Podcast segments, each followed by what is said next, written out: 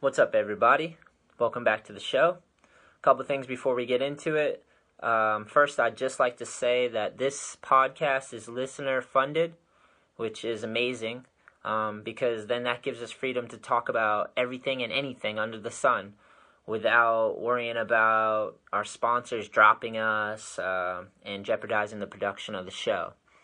Um, the listeners, you, are directly funding this thing and keeping it going and helping me create it. All the feedback from you guys um, and just helping me grow this thing together has been fucking amazing, and I and I appreciate it. Um, so, what I'd like to try to do is uh, help out the people that are helping this show or supporting this show.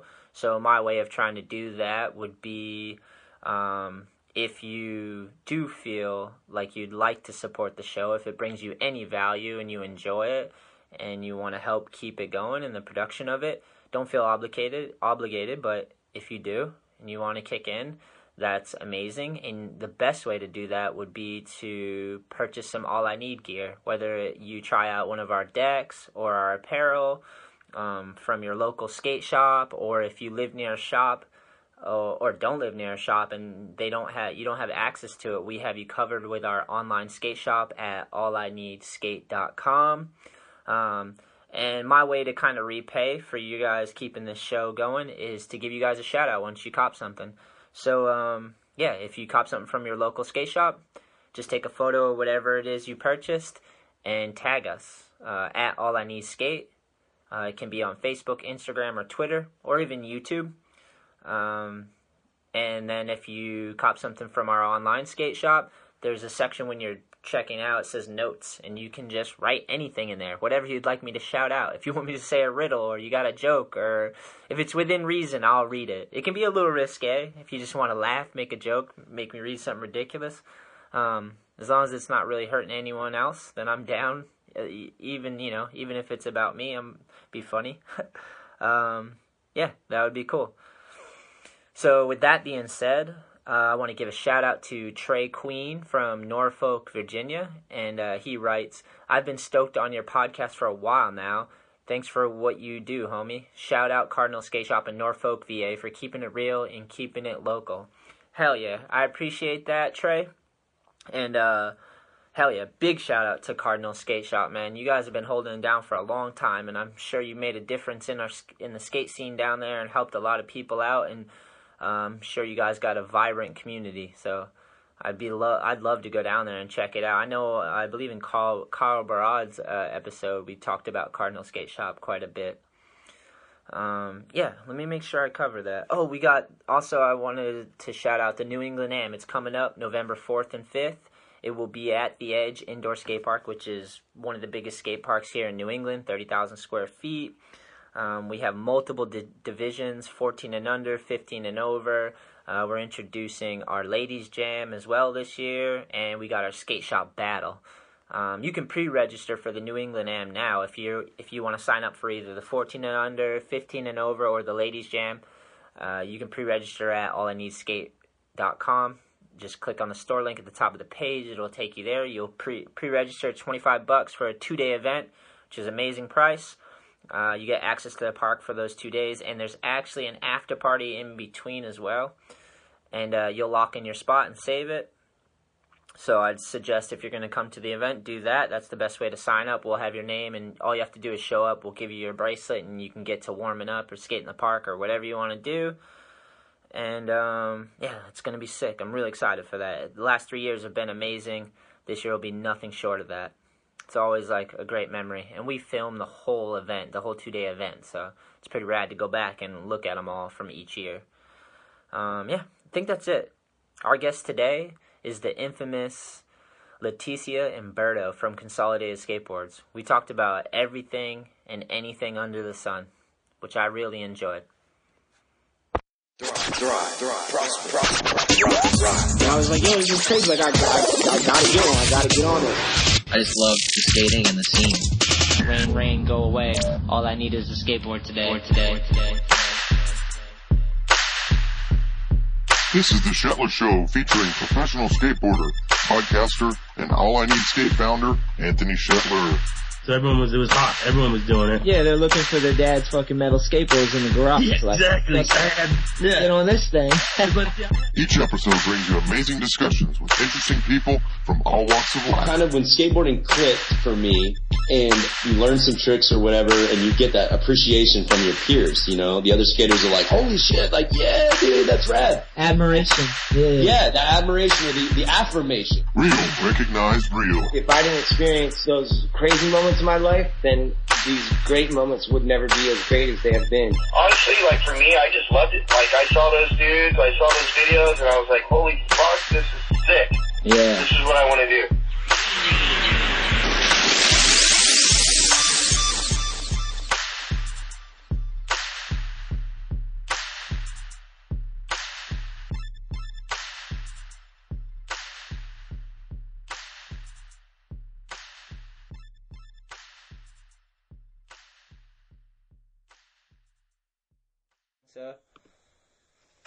All right.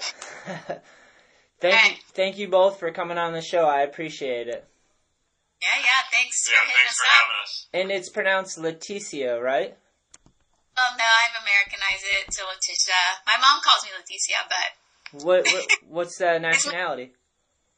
it's Mexican. So, but yeah, so I go by Letitia. Nice. Um, all right, so I'm gonna go back and forth between you two. Um, I'll already do an introduction before we get into it, so people will come in knowing who's on the show and whatnot. Can I call you Berto? Awesome. When I say Steve, I mean Bert. Sometimes I just have always called him Steve, so he's Berto. Okay. Just so All right, we're gonna start at the top. I- I'll start with Berto first. When did you start skating? Um, let's see. I was probably around eight years old, and it was just fucking around on like a uh, like a banana board. And luckily for me, we had this uh, this old hippie dude that uh, that lived down the street. His name was Craig Corson in the neighborhood, and he had a quarter pipe in his driveway. So, you know, we were just little kids and we'd go to and we'd skate down there and we'd watch him and his friends skate. And, you know, they're just trying to do wheelers. And, uh, because this is back probably, you know, in the 70s. And so, um, so that was, that was it right there. That's what turned me on. And then, uh, I think my first real skateboard was a fiberglass Z Flex board. Nice. I remembered uh, this place called the Skateboard Wizard was the name of the shop where I got it, and it was sick. They they drill the holes, you know, and mount the trucks, and you know, I almost I can almost re- like remember the smell of the shop. Hell yeah.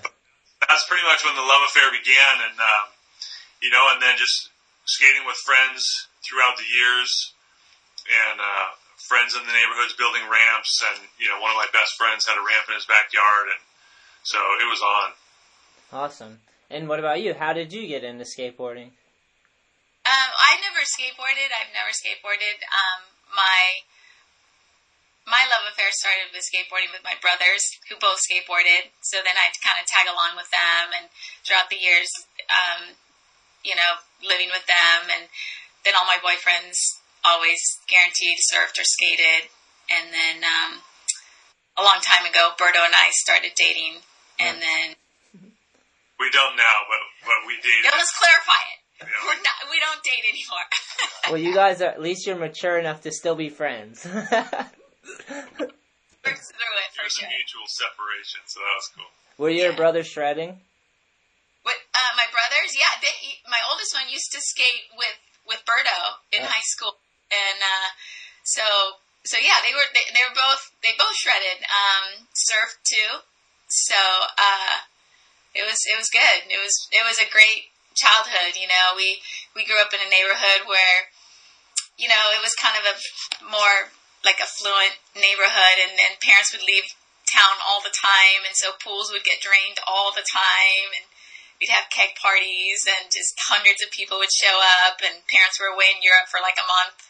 You know, This is so, this is Southern California. yeah. Whereabouts? It's a it was Saratoga, California, Nice. and yeah, one one guy, uh, Eric Eric, he was uh, he was epic. His his parents went yeah, his parents went to Europe, and he had a party at the house, and and uh, we all started talking about it. We're like, let's drain the pool, and so you know we're all buzzed and hooking up hoses, and you know the next day it had only gone down like two inches. So he's like, I got my parents' credit card, and they went down to the rental place and rented a pump and just pumped the pool down the street. And the the people from the city or whatever showed up. and We're like, what's going on? You can't do this. And and, th- and by that time, we're like, it's already empty. They flooded, they flooded the house, they had their neighbor's house and stuff. They're like, sorry. Yeah. He And, was uh, epic for just sure. across our front yard or whatever. But so then that summer, it was like it was on. It was just But like people, like I remember Steve Caballero and all that because he was from San Jose, you know. So just seeing him, you know, at parties and events and stuff, and the whole San Jose crew, like Tim and um, Gavin O'Brien and Corey and um, Meekster. Meekster, like What's the what's the industry like then? This is like formative years, I imagine. It's been around a little bit at this time. Yeah, so this was this yeah this was uh, this was early '80s. So yeah, you know, and I I wasn't in the industry at that time, so it wasn't until the later '80s, probably '87, that uh, I ended up getting a job working at NHS, and uh, I had moved to Santa Cruz um, after high school, and was working at a pizza place and wanted to work at NHS. I'd go in there if my board broke, you know, and get a have warranty it or whatever. And uh, and I just wanted to work there so bad, so I'd go every week and bug them like, hey, you know, you got a job for me? You got a job for me? And then pretty soon they said, you know, we got to shut this kid up, and so they gave me a job, and I worked there for uh, I think five years uh, till '92, and then that's when that's when I left and started uh, consolidated. But you know, it was it was really awesome working there because you know I started like the lowest rung job you could have there, which was printing wheels at night, and it was freezing cold in there, and uh, I remember it was like chemically, and you just you know we're just flipping wheels over all night long, and uh, we didn't get paid much, so we had peanut butter and jelly on the shelves, and, but it was insane. You know, break time, we'd all skate around, and uh, and then the dude in shipping was like, "When are you going to come work for me?" And uh, and I remember my boss, this dude Bio Bob, who's epic. Uh, he he was pissed. He's like, "God, it one, every time I get a good employee, you assholes come steal them away."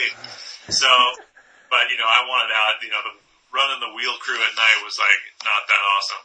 Yeah. So, so then I did shipping, and then hurt my back, and uh, and they ended up putting me in um, customer service, and I would like drive around to shops uh, around the country, and then um, and then I did credit and collections and like accounting stuff, and so it was really sick because I got to learn all this stuff, which you know I didn't know at the time, but it was what kind of gave me some confidence to be like, hey, you know, I can do my own thing, you know. And it, and it was around the era too when Rocco was was doing World Industries, and Rocco was was rad in that he he empowered.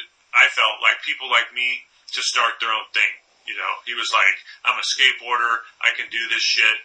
Because going into it, it's like, you know, you're just a kid and you just want to be around skateboards and, you know, and these guys are the businessmen and, and we're just skateboarders and we just want to work around skateboards. And then Rocco kind of changed the whole thing of like, hey, you know, you're not just kids. Like you can do this shit.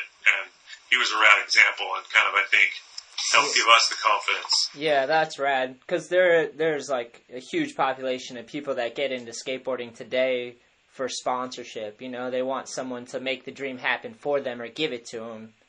And it's like usually doesn't work that way. Because even if you do get that and you get sponsorship for a while, they can easily take away your stature or, or whatever things you've earned with those brands. You know, especially if they're only about numbers, right? Oh, for sure. Yeah, that sounds like a valuable experience at NHS. I know there's a lot of kids that would be fucking hyped about that situation because you could do that for anything. Like you could do all that work for like a company that makes fucking paper or dildos or anything, you know. But to do it for skateboarding is rad. Yeah, and sometimes I try to tell people. I mean, my my personal belief is if you can get in your head, if there's something you want to do, you can get a job doing it. It's like they're paying you to learn. You know, a lot of people go, you pay to go to school to learn stuff, but it's like, you know, if you can shift around in your head, it's like you're like, shit, they're paying me to teach me all this shit. Yeah. You got to have vision and focus and, and an idea of where you want to go with it. A lot of people are just lost and caught in the inertia and momentum of life, and they don't even think about doing something on their own, which is kind of rough, you know. But so sorry to get sidetracked, but um, so how did you get? How did Consolidated formed, and how did you guys? You guys were already together at this point. Yeah, I was I was just a girlfriend at the time. I didn't um I wasn't I didn't have anything to do with them leaving to start Consolidated. I just remember it was so funny. Like we were so young, you know. I was like 21, 22 or something and you're 24 and and he's like, "Okay, I got to meet you." Like he's like, "I but, but we have to do it somewhere where we can't talk." You know, where no, where no one can hear us talk. And I'm like, "Okay." And uh, and I remember we met at this little restaurant, and he's like, "Okay, check it out." And he's like, "I think I'm going to start my own company," you know. And I was like, "Rad, do it!" You know, like not even you know you, you don't realize like the hard work that it's going to take, you know. But you're just like, I was like, "Yeah, go for it." I, I think it's a great idea, you know. And and then these guys just So yeah, at the time it was me, and I was running Speed Wheels at the time, and then Steve Keenan, he was uh, he was a photographer for Thrasher, and then he worked at NHS and um, and ran SMA and Krux, and then Moish, who was an artist there. All three of us bailed, and uh, Alan Peterson and Karma, Corey Chrysler, and Jason Jessee came with us to ride for us. So we broke away. There was some drama a little bit. Um, I had taken over Speed Wheels, and the dude that was uh, that was in the, the spot before me was kind of you know it felt like he was getting pushed out, and uh, so he he had some some resentments or whatever. So when we left, I remember uh, NHS called and they said, hey, you know, if you could like not let the cat out of the bag because we have a whole bunch of these boards and we want to sell them. And I was like, no problem. I mean, it's going to be months until we're up and going, and you know, don't you know, don't worry. I don't, I'm not going to let the cat out of the bag or whatever. But this dude, this dude that had the position before and was bitter, caught wind of what we were doing. So he called all the distributors and like let he them let all, the cat out of the bag. yeah, he let the cat out of the bag. So then distributors were like "Er," putting the brakes on orders and so What a it was dick. I know, but whatever. It was his his shit he had going on, I guess. Why why did Consolidated form? Why did you decide to do your own thing? Well, for me personally, um, you know, I had foregone going to college, right? So, um, and I just, you know, I was working working at a pizza place, and and college was in the back of my mind. I got a job at a skateboard place, and so after five years, I'm thinking, shit, you know, is this going to be a career for me, or am I going to go back to school and and do something else, you know? And um, so I had sat down with with the dudes at NHS and said, hey, you know, uh, I'm down to turn this wheel thing around, but you know, I want my my pay to reflect my efforts. And um, and they're like, well, how do you propose that? And I said, you know, like royalties, and uh, we argued about it. They said, well, we can't do that because as volumes go up, costs go up, which was kind of like bullshit. It's kind of like as volumes go, up, costs go down. But regardless, I'm like, okay, well then we can do a sliding scale. You know, like a quarter per wheel up to this many. You know, ten thousand to fifty thousand a dime, over fifty thousand a nickel or whatever. And uh, they said, no, we can't do that. And at the time, I felt like kind of like shit. I felt cornered. I felt like, you know, there's this ceiling on my future. And so, and they were kind of downsizing at the time. I don't know, you know, exactly what the, the things that they were going through, but uh, I think Keenan felt kind of the same at the, at that time. So we had just decided, hey, you know, we can do this shit. Let's do it. Yeah, that's awesome. I like that. it's it's rad to like instead of just um you know, a lot of people just attack other brands and feel slighted and they fucking badmouth them and shit and then they never do their own thing. But to to like have that and then to go, no, we'll just do our own thing this way, the way we want to do it is fucking awesome. That's the way to do it. It's like putting your money where your mouth is, you know? Yeah, we were never angry. There was nothing. There was nothing personal. You know, I they they had accused me at one point of, of, of stealing shit, and I never stole anything from there. Um, I didn't even take my Rolodex. Like when I left, it was like, you know, I'm going to start my own thing, and there was no, there was nothing bitter. I wasn't like mad at them or anything. It was like, hey, I understand your guys' deal, but I got my own deal, and I want to shape my future and not, you know, Yeah. to shape it. So, anyways, you know, it, it it got kind of bad. Just I think because we took riders, and it's always weird. Yeah. And some pretty good ones too. Yeah, some pretty rad riders. Yeah, I was gonna say earlier when you were like naming off some of those dudes. That's like right when I got into skating. My first board I think was a SMA, and like Karma and Alan and like your guys' team and the videos, and that was like right when I f- pretty much found skating was right then, and that was some of the best memories of skateboarding for me. Um, I wanted to ask you, Leticia, about being the girlfriend and him saying, "Yeah, I want to sta- start a skateboard company."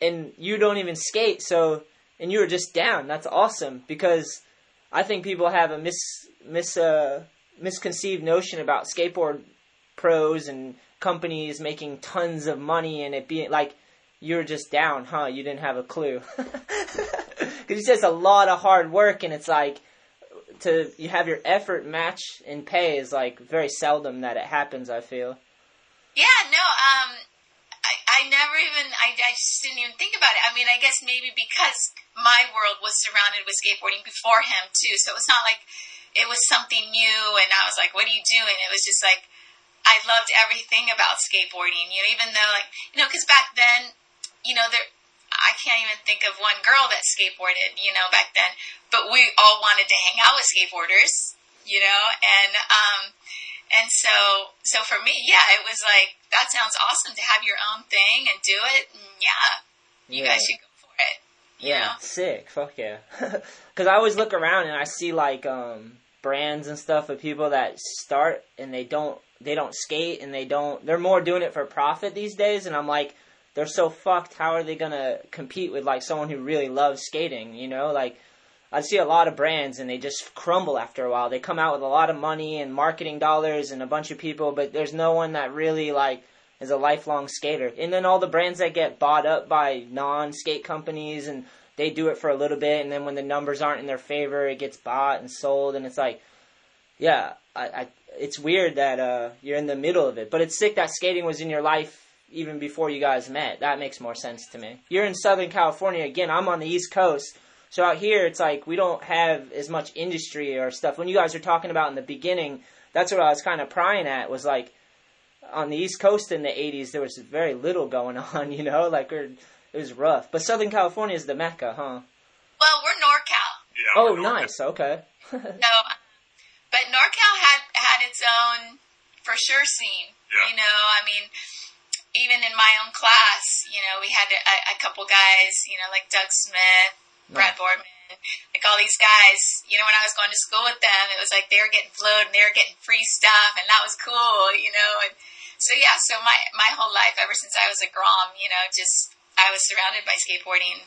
Yeah, and it's funny. You're right, dude. The first girl skateboarder I really knew about was Elissa Steamer. You know, she was like the only one. She's putting out video parts, killing it. Like, and uh, nowadays it's awesome. There's so many girls getting into it. I just look at them and I just, you know, I just go, whoa. I mean, because the slams that you take and stuff, you know, yes, I did try it once actually not that long ago, and it didn't go that well for me. and, um, but She um, was on Hall of Meat for slamming. You it were? was so bad. It was so bad. I went to, you know, this is just like a few years ago. We went to um, did a little tour with um, Roberto Aleman and another writer, and we were in Roberto's hometown. He has a mini ramp, and I was like, I, I'm going to try it. I'm going to try it. And Roberto tried talking me out of it, but he's all, but let me get the camera just in case, you know. Hall of meat, Yeah. hall of meat. so just did everything that I shouldn't have done. And whatever. Lean, lean forward, drop it in. and uh, and so, but it was pretty. It was rad because like it it hurt bad, you know. But it was like I I was being tough, you know, and then and then I just it wasn't until I saw like Roberto and this other guy Alliance faces, and they were just like their eyes were just like popping out of their faces, and and then that's you know the total little kid scenario where you just see their faces and you see like oh whoa something happened, and all of a sudden then I just start crying, you know, and but um but it was cool. Roberto's like, okay, you're sleeping in my room tonight, you know, because I got to make sure that you know you you don't have a concussion or something. And so throughout the night, like he'd like flick on the light, and I just like flash him the peace sign and be like, okay, she's good, you know. so, so He's it the man. Might I say, Roberto's the man. I've been over. We did a skate trip. He's in Spain, right?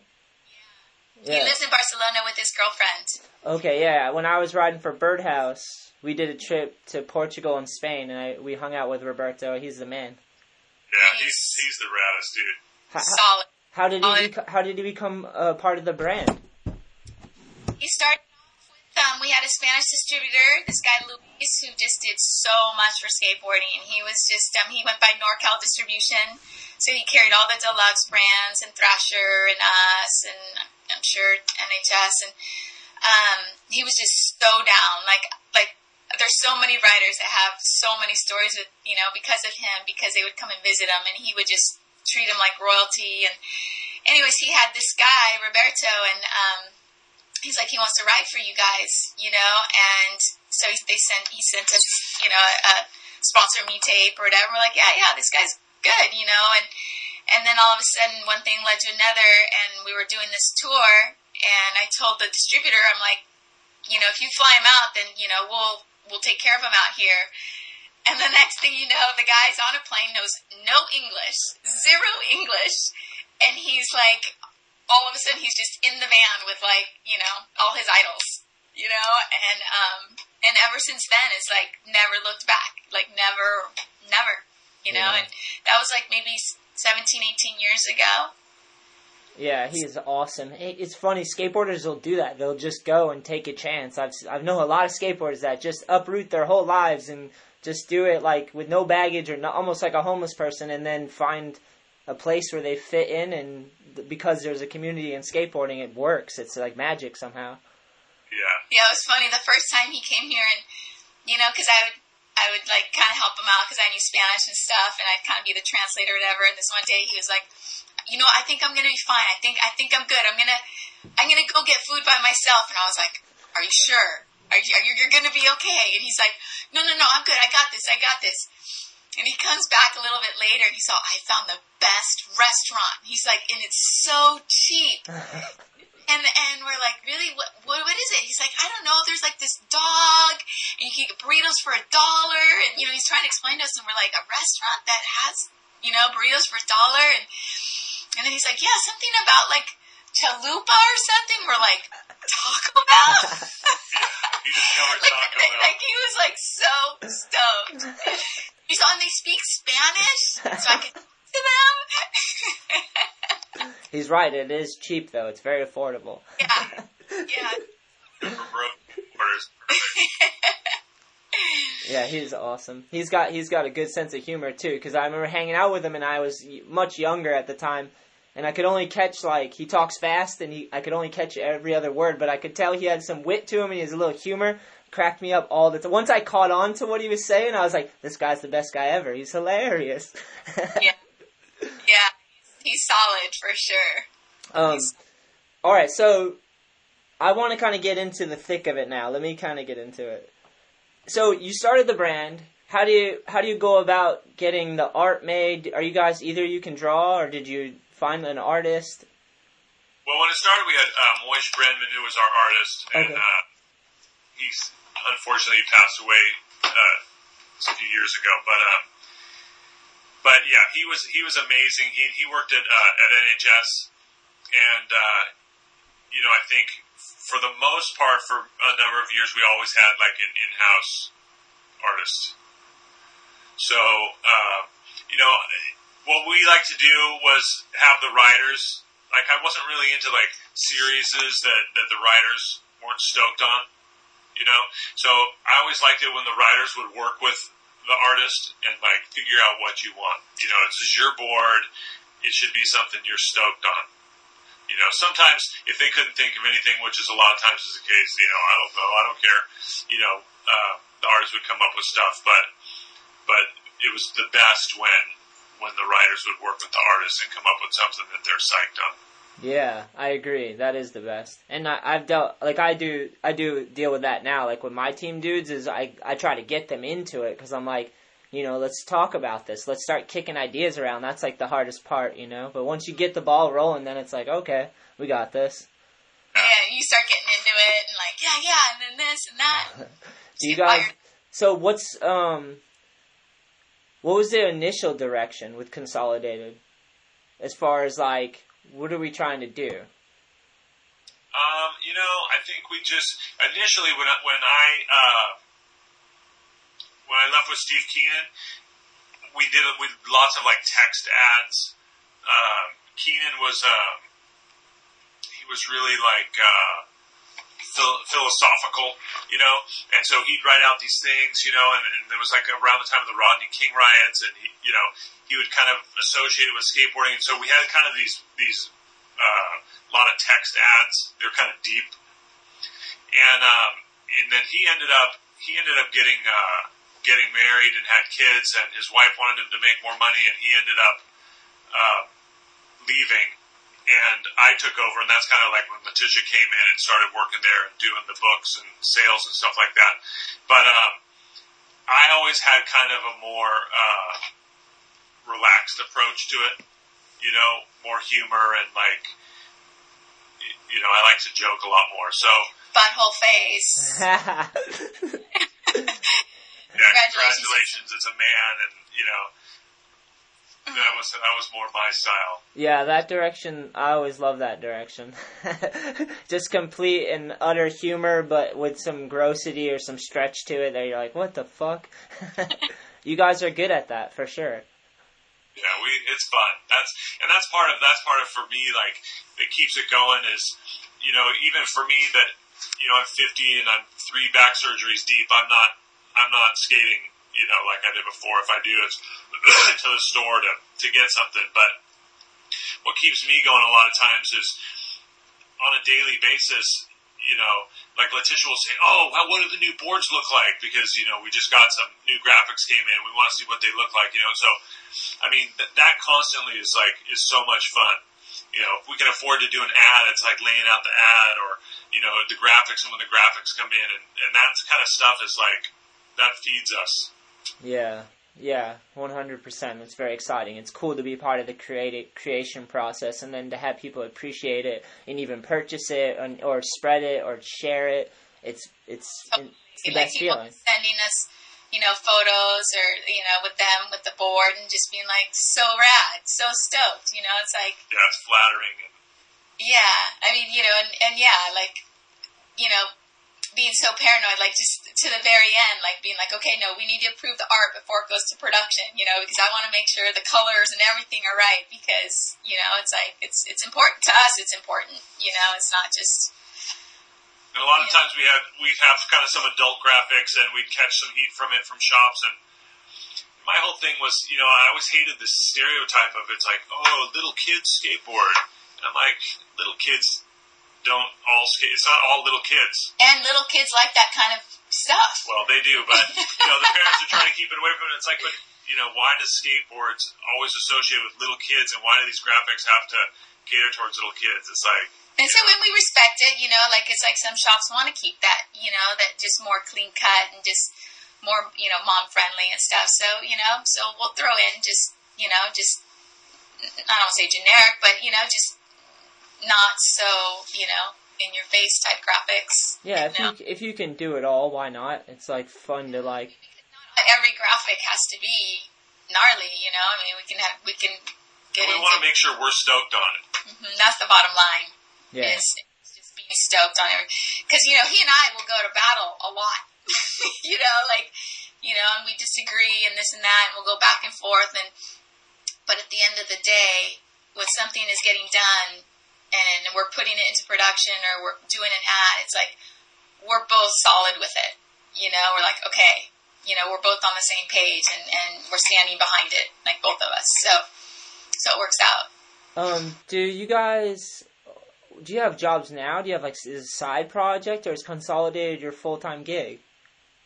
Uh, I I have a side job. I haven't I haven't taken any money from Consolidated for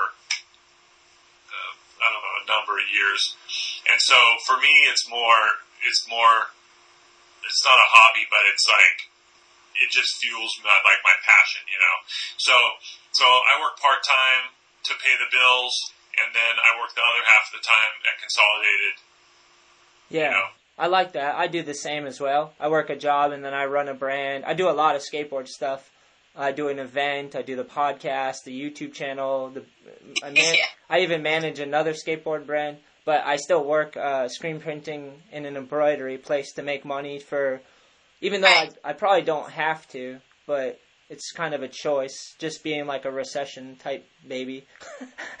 it's like a um, the ideal situation would be if you could make if you could spend your time doing stuff you love all the time and like you own your own time but that's something that uh doesn't always happen right away you know Yeah, so I'm I'm I'm the only like um full time employee. You Yeah. know, so I'm here the whole time. You know, um, you know, we're both slave labor, but you know, like, uh, but we like it. It's our choice. You know, it's like it's not sympathy. It's just that's what we want. You know, and and and so that's just the way it is. And and we have so many people that that help us. You know, with you know laying out ads and doing art, and you know, we don't have any in house anyone. You know, besides myself, and so I'm not even close to being an artist or anything like that. And like, so we have so many artists all around the world um, that submit, that give us art,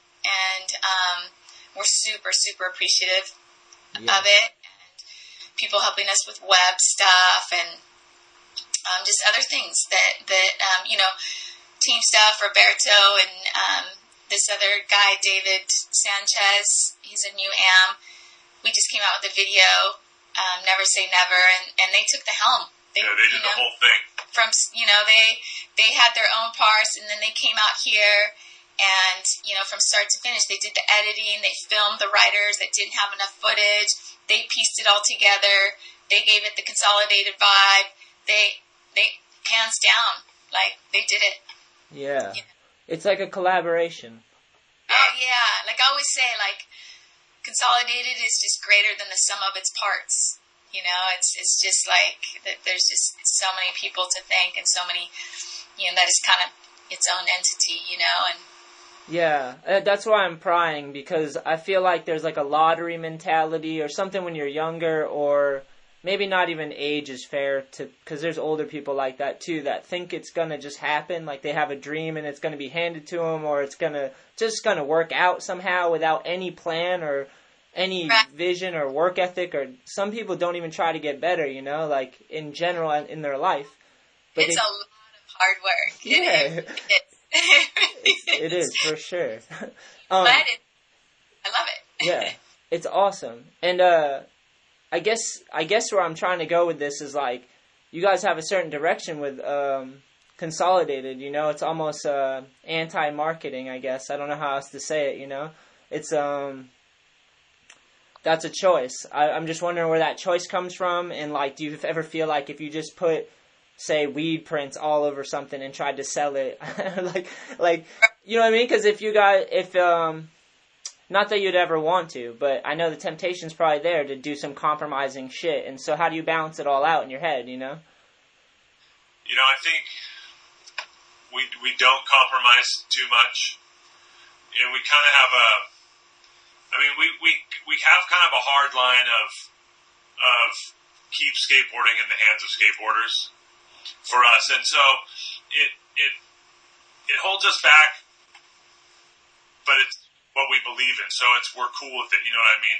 Like a lot of people are like, oh, why don't you sell the mall chains or sporting goods stores? And we're like, mm, you know, we feel like they're killing the the, the real core shops. Well, it's, it's for us, I guess, too. It's like, it just sounds to us kind of hypocritical, you know, like here you are, you know, saying keep skateboarding in the hands of skateboarders, but then you're handing it over to this corporate entity that has nothing to do with skateboarding, and it's like, how can you how can you say that with a straight face? You know, so it's like we just we're not perfect by any means. Like we'll be the first to say it. You know, we've made mistakes and we continue to make mistakes.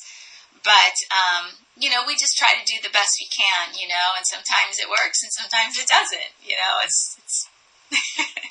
yeah, yeah, it's crazy. Um, I guess the thing, the mistakes come from the growing process, so that's a good thing because that means you guys are trying and you're adjusting and you're going forward. You know. Mm-hmm. Yeah. Yeah. And that's good. That means you're on the right path. Is you get through all the mistakes and you tighten it up and get the thing running how you want it to run, and then the sky's the limit. I guess it, it's weird. Um, it's weird nowadays for sure because skateboarding's so in sunk into the culture that everyone thinks that. I think they think everybody is making tons of money off of skateboarding, but I don't. I don't, especially with these big shows and like just um, the amount of influence skateboarders have too makes it seem that way, you know. And I always tell people it's not the industry side of things. Skateboarding is not even comparable to so many other sports or other lifestyle things or music or it's peanuts, you know. So the people involved that are like really doing it that you can tell love it that are throwing the events and you know creating the content and like you know those people are doing it out of more of a labor of love, right? Yeah. They're, Oh, pa- they're sure. passionate about it, and, For sure. and we feel like that. That's who should. That's who should be in charge. That's who should own it. And, and I think it should be that way in a lot of other things too. You know, I think football players should be the ones that own the NFL. And you know, you, you don't think of any soccer, football, baseball, basketball player owned companies. And why not? You know, and it's like they're totally controlled. And skateboarding, I think, is unique because it was it, it came about when nobody cared about it. You know, the outsiders didn't care about it. It was illegal. There weren't public parks everywhere. So all these all this corporate interest wasn't there. You know, and but then once it got to a certain size, all of a sudden these outsiders want it, and and to us, especially to me, I was like, fuck that. You know, like you, you create this thing. I feel like, you know, it's like anything. Uh, you know, you can have some organic farm and you get the thing awesome, and everybody wants organic food, and then oh, here comes, you know, Monsanto over the hill, and they want to take over the whole thing, and they have enough money and they do it. You know, and and it happens. It happens like to everything. You know, we Odwalla was in our in a town up up close to us, and all of a sudden they get popular and people want these healthy drinks and fucking Coke bottle. You know, and so when it starts happening to skateboarding, that's why we fight so hard. You know, I feel like, no, you know, they, they're not passionate about skateboarding. They're just passionate about the amount of money that they think it can produce. And they want it. So, you know, that's, that's why we fight.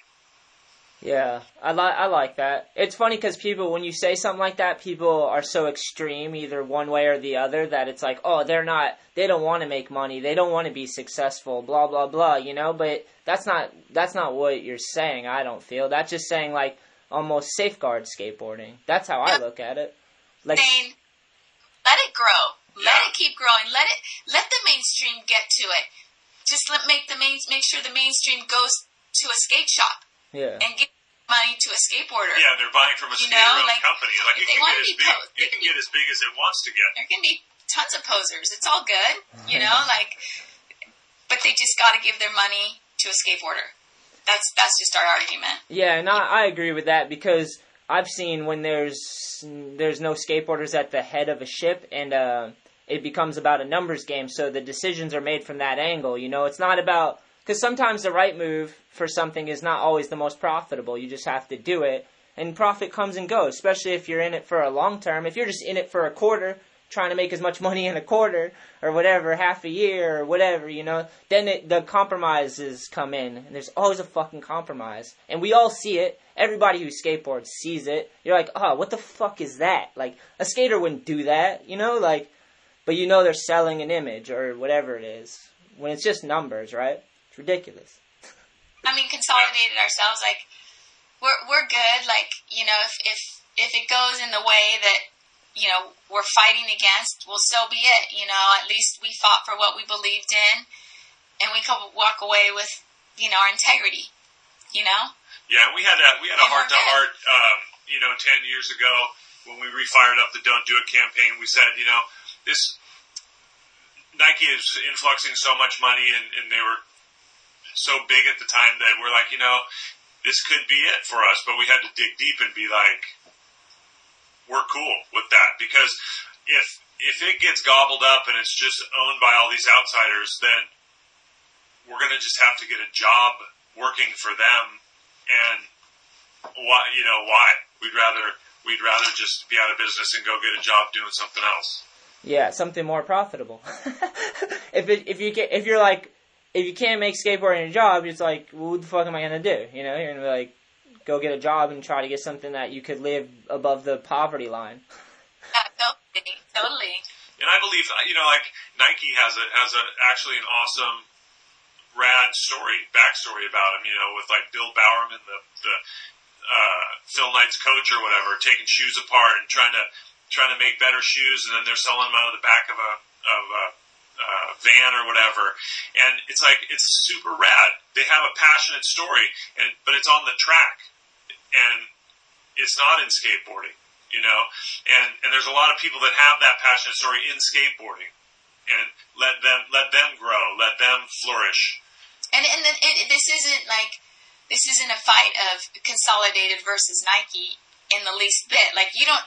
We're not saying buy consolidated instead of buy Nike. I mean, yeah, we have a sh- you know a couple shoes here and there that we come out, but but it's more. It, it, it's like pick a skater owned brand over Nike. That's it's like it doesn't have it doesn't have anything to do with consolidated. You know, but just do your research and and see who you support.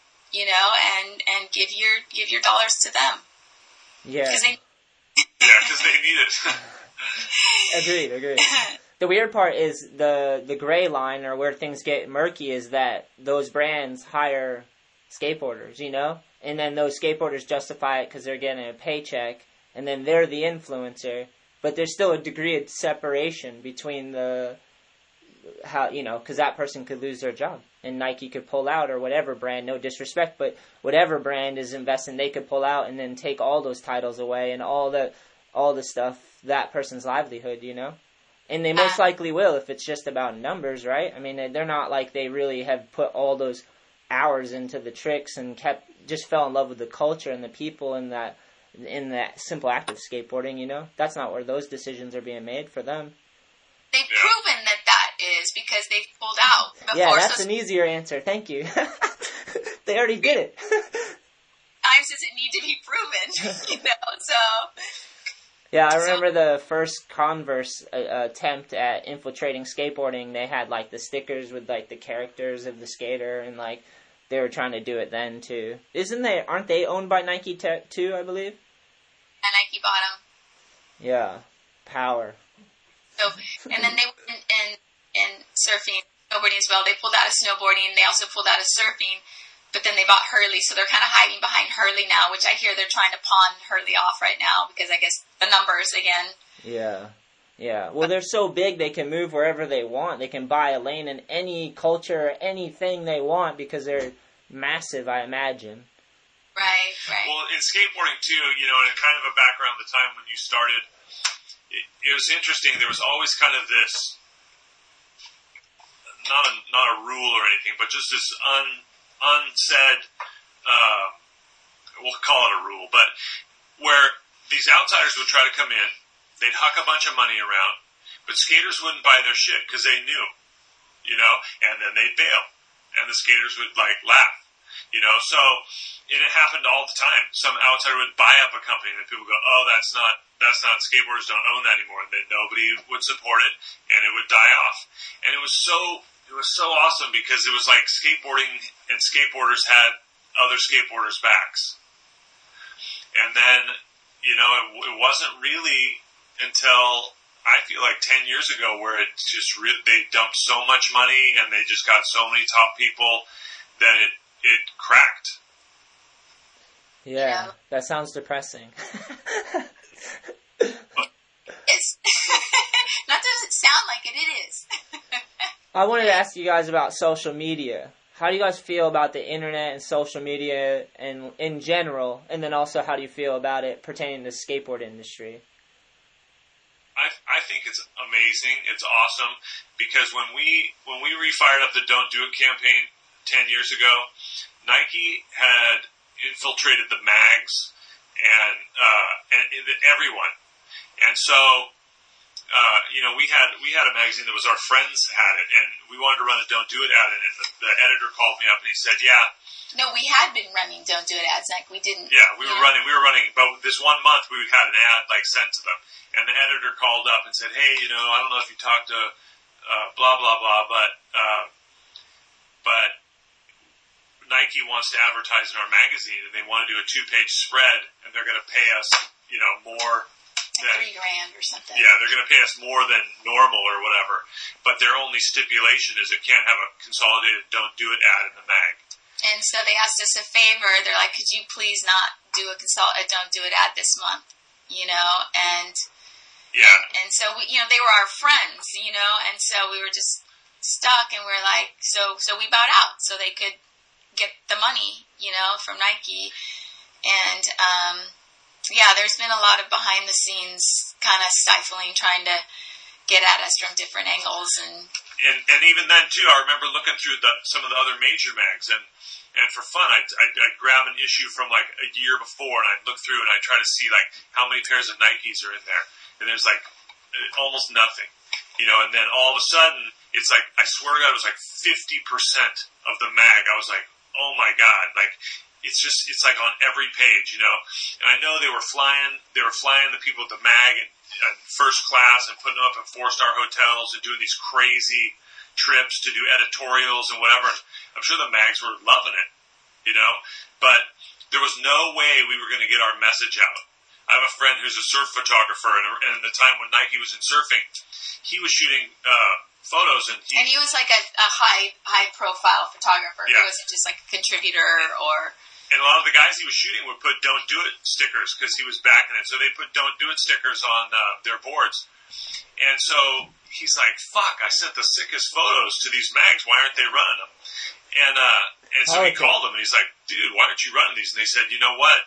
Um, Nike said if they see "Don't Do It" in the mag, they're going to pull their advertising. So you can't send us any photos with that on there, you know. And so, so anyways, back to social media. At the time, MySpace was around, and it was the most amazing tool to get the word out when every other avenue was totally blocked. I mean, how do you get the word out without mags? Right? Yeah. So, but You almost got bought out of putting. They they were pushing you out with the dollars.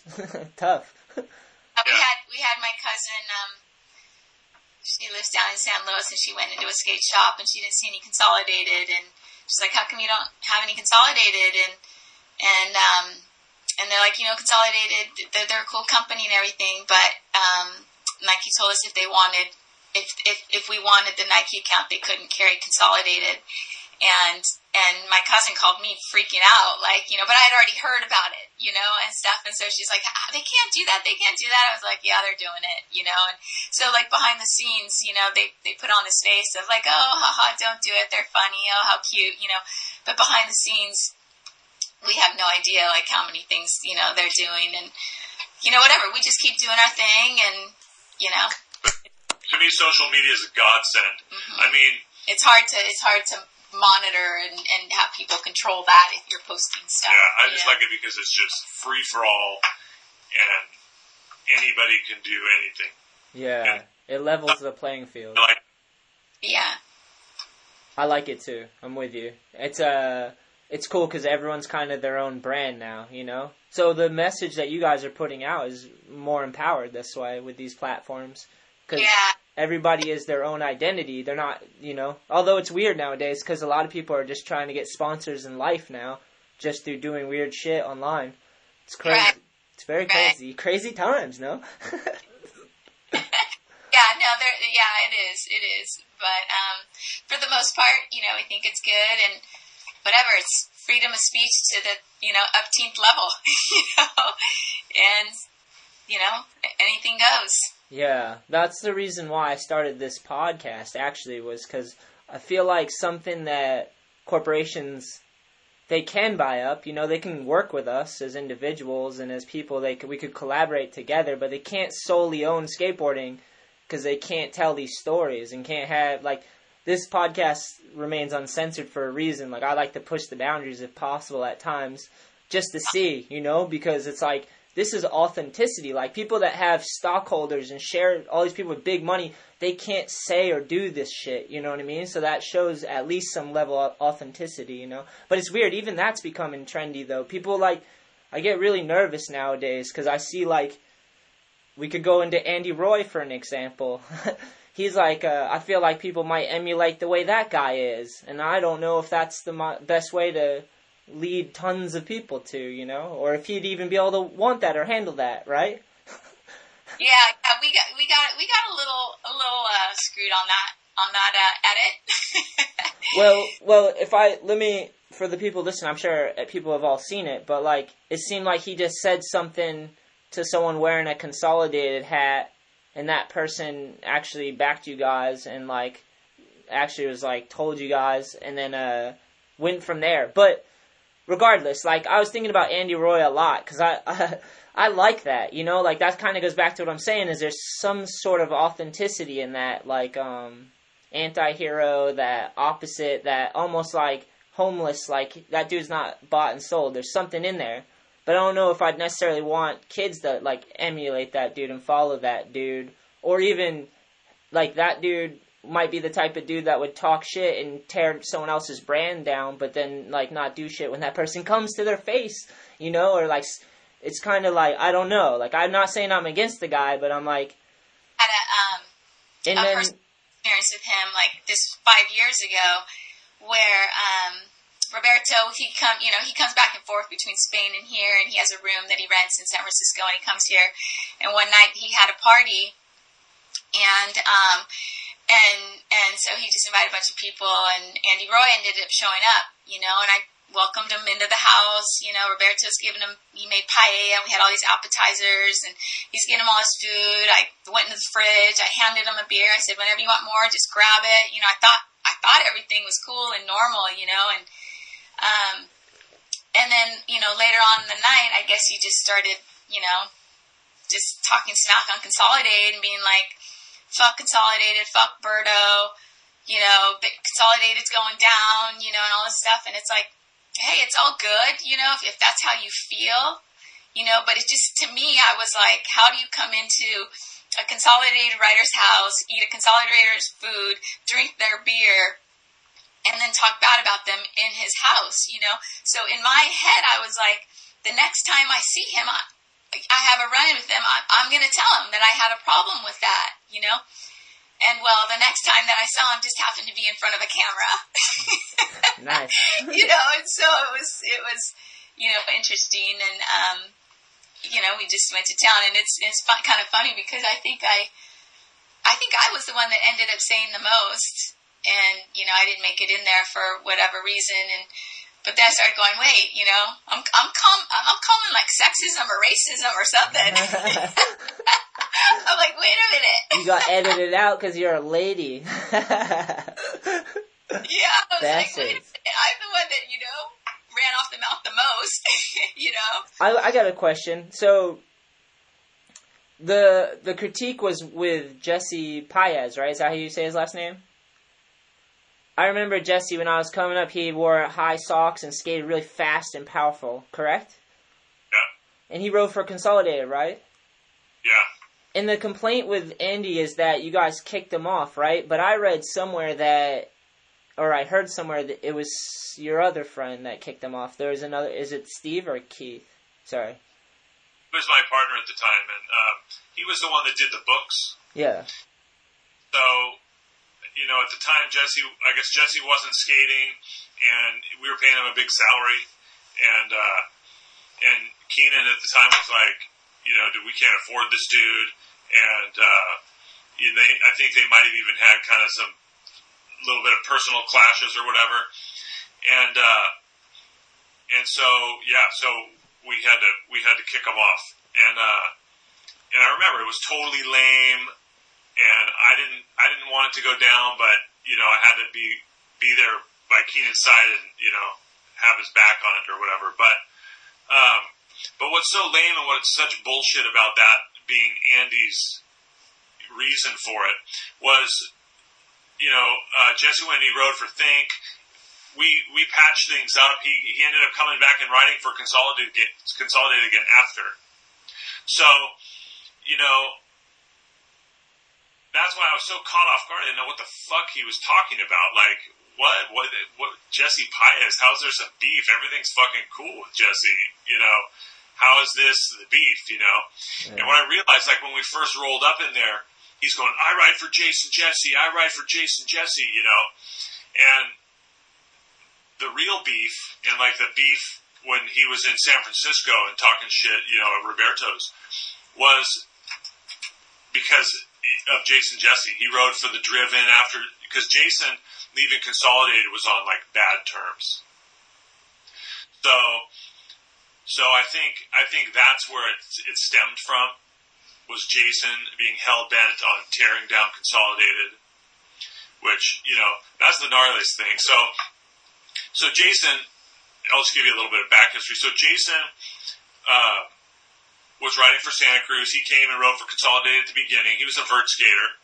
At that time, uh, his boards weren't selling so good at Santa Cruz, and uh, but he was our friend, you know, and uh, and so he came with, and uh, and at that time it was like Tom Knox and and uh, Nodis, and that's who was like selling boards. It was like street skating, and so.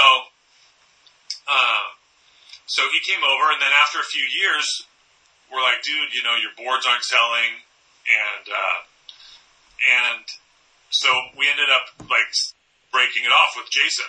You And- did a, retirement board, Yeah, right? we did a retirement board. It was totally amicable. Everything was cool, and he went and got a job washing dishes at this restaurant, and uh, and I, I didn't know then, but I think I think that was probably the first job he'd ever had, you know. And I'd go visit him over there, you know, because we were friends, and I'd go visit him over there washing dishes, and, and he'd be talking to me out front, and be like, "Fuck, this job sucks," and his boss would come out and be like, "What the fuck are you doing? I don't pay you to talk out here," and uh, and so I remember coming back and talking to Keenan and saying, "Dude, there's got to be something that we can t- have Jason do here. Like, can we hire him to do something? You know?" And so we figured, well, let's ask him if he's willing to do sales. Because how sick would that be? You know, he can call shops and be like, "This is Jason," and they'll be stoked, you know, to talk to him. How could you not be? Yeah, exactly. So so he came back. He came back and did sales, and you know, it was like not not the easiest thing probably for him, but he just had to be Jason on the phone, and you know, he never really pushed product on people or whatever. But Better than Uh, washing dishes. Yeah, exactly. So so Being in skateboarding, right? You Yeah. learn a, you learn a lot of Exactly. less you learn a lot of lessons washing dishes. You wash thousands of them. You learn a lot of lessons, and the one lesson is I don't want to wash dishes anymore. You know what I mean? no doubt. Uh, so, anyways, uh, so he did sales for a long time, and then Keenan left uh, the the business, and Letitia got involved. And I had decided, you know what? I think I want to make Jason the team manager, and we'll get somebody else in here to do sales. And I'm like, it'll be sick, you know, having him be the team manager, and uh, and you know, he gets along with all the writers and everything. He knows all the mags. Yeah, he knows the people at the mags, and it was it was it was perfect. So he was the team manager, and uh, and everything was cool. Uh, everything was cool for a long time, and then uh, Jason Geitz started getting kind of into drugs, and he wasn't coming to work, and uh, What kind? If you don't mind me asking, what kind of drugs? Because I do drugs. I like sugar. I like alcohol. I like weed. Caffeine is good. What kind of drugs are we talking? crystal meth. Yeah, those are hard ones. My mother had, for most her life, for the whole time I was born, had a real bad issue with drug abuse. Yes. Yeah. So I know the character. on the other on our side, like going, it, it was rough, like trying to work around that, you know. Yeah, it's not a very uh, dysfunction is not fun to be in and around, especially if you're trying to keep your shit together and another person's not. it becomes like you're carrying someone and they're not carrying their own weight or there's extra drama or inf- like it just becomes too much. It ruins the day. So, so um, what ended up happening was Letitia was was taking the the brunt of it. You know, the riders would call Jason there. No, he's not here. So then Letitia started taking on his work, and uh, and and I had to take on some of his work, and it was but we're paying the dude a salary, you know. So I finally had to confront him on it, and I was like, dude, you know, there's all this shit that is not getting done. And I, I, at the time, I'm like, I don't give a fuck if you gotta get some kid to do it, trade product or whatever, but I can't afford to pay somebody else another salary. You're taking the salary to do this job, and it ain't getting done, and, and I I need help, dude. You yeah, know, the, it's bigger than yourself for sure. yeah. And so and so I remember he's like, oh, but I'm building a motorcycle for you know whoever Scott Bourne, and I'm building a motorcycle for Jamie Lynn or whatever. And I said, you know what, that's fucking sick. I think it's really cool, but this shit needs to get done. And he and he looked at me and said, "What are you going to do? Fire me?" And he says, "If you fire me, Alan will quit, Karma will quit. You know, go down the list. Like everybody's going to quit." And I was just like, Fuck me, right? so I just had to say, you know what, dude? You do whatever the fuck you got to do. Because I ain't gonna live in a cage, right? Because now all of a sudden, you know, who who can live like that? Like, oh, I can't. I got to tiptoe around this guy, and I got to just keep paying him, and he's gonna do whatever the fuck he wants because he's holding me hostage, you know? Yeah, because he has a big ego about who he is. Apparently, I don't know him, but from the story. Oh, all of it was it was it was the ego and you know and the drugs didn't help it you know and you know i mean i'd, I'd go in his office like crying being like jason what can we do and and he'd just be like i got this i got this he would you know cut me off you know and so i'd be like i'd just walk out of there and be like okay you know what there, there's nothing we can do you know and and and just kept hoping that he would snap out of it, you know, and, and realize, you know, drugs were a bad thing and at the level that he was at, you know, and, um, and it just, it, it, it just didn't, it, he, while he was at Consolidated, he never stopped from that point on. And, um, So yeah, so he got this like, you know, whatever blank stare, and I was like, dude, you know, that's just how it's got to be. he started trying to pit the writers, you know, against us and create this division. Like, you know, every few months I would just do inventory, you know, just to make sure we were on track, you know, whatever. And every time, you know, we'd come up short. You know, we'd be short on boards and this and that. And I, and I, the last thing on my mind was that someone was stealing. You know, it's like we were this tight knit crew, and I'm, the last thing on my mind was that. But so I started telling Jason, well, you know, maybe make sure that when the writers come that they write everything down because maybe not everything's getting written down. So then I can go in on the computer and take everything out. And that's and sorry to cut you off, but that's like a good part of getting better at business is having inventory and knowing where everything's going, so you know where you're investing and where the money's being spent, and you can move the money if you need. So like, um, so I just was like, you know, maybe just make sure that, you know, stuff gets written down, like, and I didn't think twice about it. And then all of a sudden one day Karma, you know, came in, came to Consolidated, and he came down like, just like furious, you know, and he's like, what? He's like, you think, you think we're stealing? And I was like, what are you talking about? He's like, well, Jason says that the reason that, that you're having us write stuff down is because, um, you think that we're stealing. And I was like, no, no, no. I said, no. I, and then I told him the whole situation. I said, I'm just trying to figure out, you know, why we're coming up short. Maybe inventory's not getting taken out when you guys come. I'm like, it, that, that's all it is. And then he just looked at me. He's like, oh, he's like, is that it? He's like, oh, okay, cool. Give me the order form. You know, like it was just black and white. But what we didn't know was that it was Jason that was stealing.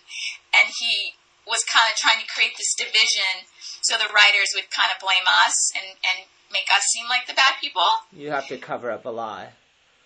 So yeah, so you know, and and a lot of it, like we didn't know at the time what was going on, you know, and you know there was fallouts with you know Scott Bourne, you know he put stuff in his head, you know, and um, Scott, you know, ended up quitting, and um, you know we tried, you know, um, Karma organized a meeting to try and save it, you know, and supposedly J- Jason was also quitting, and um, they were going to leave together, and um, and so Karma called a meeting, and we all all of us showed up, and um, including Scott and Jason was there, and it was it was kind of funny because we were all in this one room, but I think Jason was like stuck because he was telling us one thing and he was telling Scott another thing, so he couldn't be in that meeting. You know, Scott's and like so Scott's saying all this shit, and I'm like, "What are you talking about?" And so he's going, "Jason, get in he's here!" like, "You chicken shit, get over here!" she told me, but Jason's And just like, Jason's Jason's around the corner like with his video camera, but he couldn't really film because you know he's hiding, but he has you know uh, he has the audio, you know the whole thing that went down, you know, and stuff. And so you know, long story short, Scott ends up taking off. Like he's like, screw you guys, you know, like we're the bad people, you know. And so he took off, and then we asked Jason, you know, we're, we're like, so where are you at? You know, are, are, are you out of here too, or are you gonna stay? You know, and he's like, I want to stay, and we're like, okay, rad, rad, you know. And then you guys ended up going upstairs and talking for a long time, and you know, then all of a sudden that at that point, like we thought we were starting a new page, and all of a sudden, you know, we start talking partnerships and how we're going to do it and salary and, you know, if he wants to work part time, full time, no time, you know, and his salary would reflect that. And, and he was super into it, you know, and, um, we thought, and, um, and then, um, that went on for like maybe a few more weeks. And then, um, and then all of a sudden it was Christmas time and, um, I needed some presents. So I came to Consolidated it was Christmas Eve, and I walked in to just like, I mean, just havoc. You know, like this, just this carpet was just hideous, but it was like torn out, and the refrigerator was being torn out, and it was because Jason had brought that to Consolidated, so he was taking all his stuff that was his. You know, and so I called Steve, and um, from from Consolidated, and I was like, um, Steve, I, I I think we've got an issue on our hands. And he's like, and th- and this is how clueless he was. Like we were. Like he's like, no, no, no, Letitia. Jason's just, you know, he's starting fresh. You know, he's probably going out and getting a new carpet, so he had to tear the old one out, and you know, he, the, he's just getting a new one. And I was like, I don't think that's what's happening. Dude's flipping out right now. if you're seeing what I'm seeing, I don't think you'd be saying that. Yeah, I was oblivious. And um, You're having at least you had faith. So then, um, so then um, I called Jason right after that, you know, and he's like, "I'll be down there in just a second, you know. And it's so crazy because this happened 17 years ago. Like I remember it's Christmas 2000, and um, and I just remember like yesterday. It's so crazy. And um, so I waited for him, and he just said, um, "Consolidated's done." And I said, "I'm sorry you feel that way. See you later." You know, and um, and then I called Steve and I told him what happened or whatever, and he was like, "Just let him do what he's got to do." And I was like, "Are you crazy? like I'm not leaving here." You know, he's like, "Just let him, just let him do it." You know, and and I left. You know, and then um, he just he just wrote just gibberish all over the walls, just just nonsense, nonsense. You know, and Yeah, stole tons of shit. and um, and so then um, so then you know whatever. So we're like, okay, it's done. And he's hell bent now on, on tearing Consolidated down. Like Well, and, and without him there, Consolidated's over. so we He thought, but at the time we stayed. You know, we were like, you know, he's going through a rough one. You know, like okay, you know, like so we didn't we didn't air the dirty laundry. We- The only thing was what he did after he left is like he started calling shops. They wrote letters. Like he had the sales rep help them, um, wrote letters and um, and called our suppliers and said, uh, "Consolidated's done. Um, there's only businessmen left there. Don't support them anymore." And he just started like all this stuff, and so then uh, you know I went to work, you know, after Christmas, and and to this barrage of calls, and they're going, "What's going on up there?" You know, and luckily by that point, you know, Jason had kind of drifted away, so he didn't really have these tight knit relationships with everyone anymore, right? Yeah. So luckily they gave us a chance, you know, to prove that, you know, it was just a fallout, you know, and um, so you know, business went on as usual, you know, and and he tried hard, to, you know, to destroy Consolidated. Like he tried really hard. And, yeah, to be um, calling and and we writing letters. To be Uh-oh. call, to be calling and writing letters and like being that petty about something, you definitely have to be very spiteful and vengeful. Yeah, and and, and, and and to be honest with you, like I mean, I really, I don't, I don't know where that came from because, like, I honestly through it all, like I, you know, I, I don't know how many times I passed through it in my head, like. We honestly, you know, I'm not saying we're perfect or we did anything perfect, everything perfect, but at the bottom of my heart, like, I know that we tried everything that we could to make it right and to help him, you know, and we couldn't, you know, he, in his head, we were these horrible people. He was paranoid. You know, I don't know if it was because of lack of sleep or the drug. I don't know what it was, but he created this scenario in his head that we were just these horrible people, you know, and um, They were somehow fucking him over.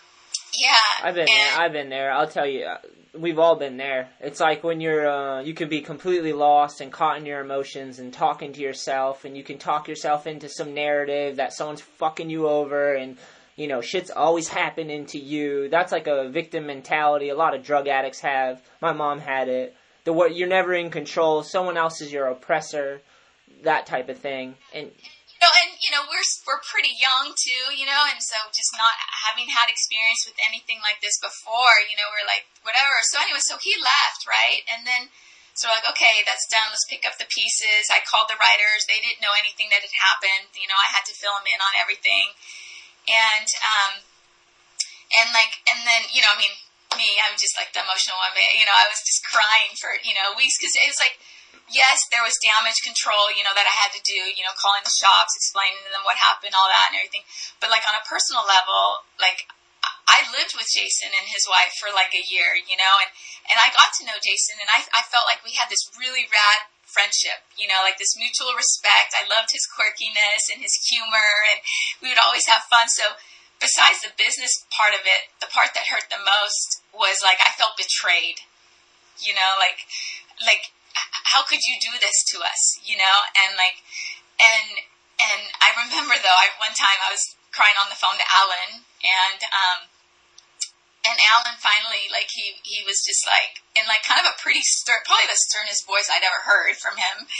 And he's like letitia there's no use in crying over spilt milk.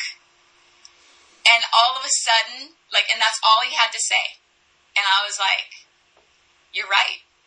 You're right. And so then from that point on, I just like got stronger, you know, and, and, and just kept going about it and thinking, okay, it's over. And then all of a sudden it starts like he's threatening our employees, you know, he's going to their apartment buildings and he's like going, you know, you know, calling up their phone number and he's yelling like things and gibberish inside the, the speaker phone and saying things. And Roberto was staying here at once at one point with a couple other writers and all of a sudden they see like a piece of paper slip underneath the door and it says you might want to get out of here because i'm going to burn the place down tonight Jesus. and um, Yeah. and uh, and so then um, and and roberto was like and and the other writers were like we're we're going down with the ship we're not going anywhere you know and so they stayed um, and we didn't know about it until the next morning Yeah, I'd have been all You get the know? fuck out of there. and I would have been sleeping at Jack in the Box down the road or whatever.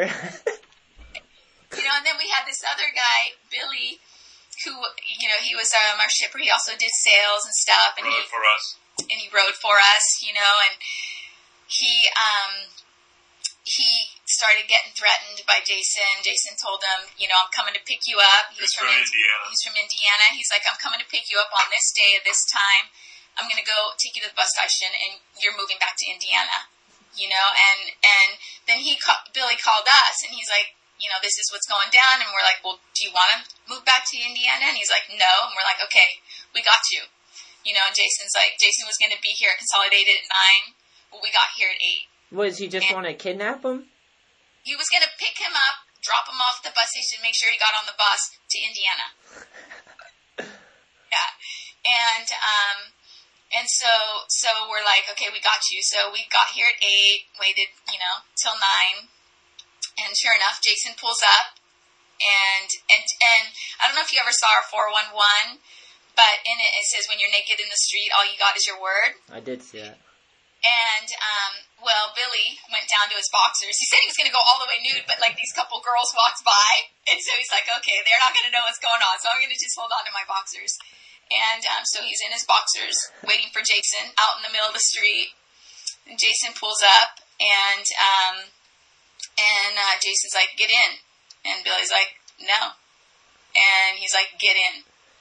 And so they went back and forth for a while. Steve and I are inside, you know, because we're like, you let's see how it pans out, you know, first or whatever. And then, um, and finally, you know, it was just like kind of stalemate, and you know, and so I walked out, and um, and then Jason saw me, and I think he said something to Billy like, "You're dead," you know, and he's put it in reverse or whatever, and I'm like chasing him, going, "Jason, let's talk about this. Let's just be done. Let's figure this out," you know, and then he just just took off, and um, and so you know, just having to deal with like that for a long time, you know, and you know, it sucked. Yeah, I have a que- I have a question. Um, did have you either of you had issues with drugs? Because it seems like a lot of the dudes that you've you were around had drug issues, and uh, a lot of the times, you know, it's like sometimes you know similarities. That's why people hang out with each other. So, did either of you have issues with drugs?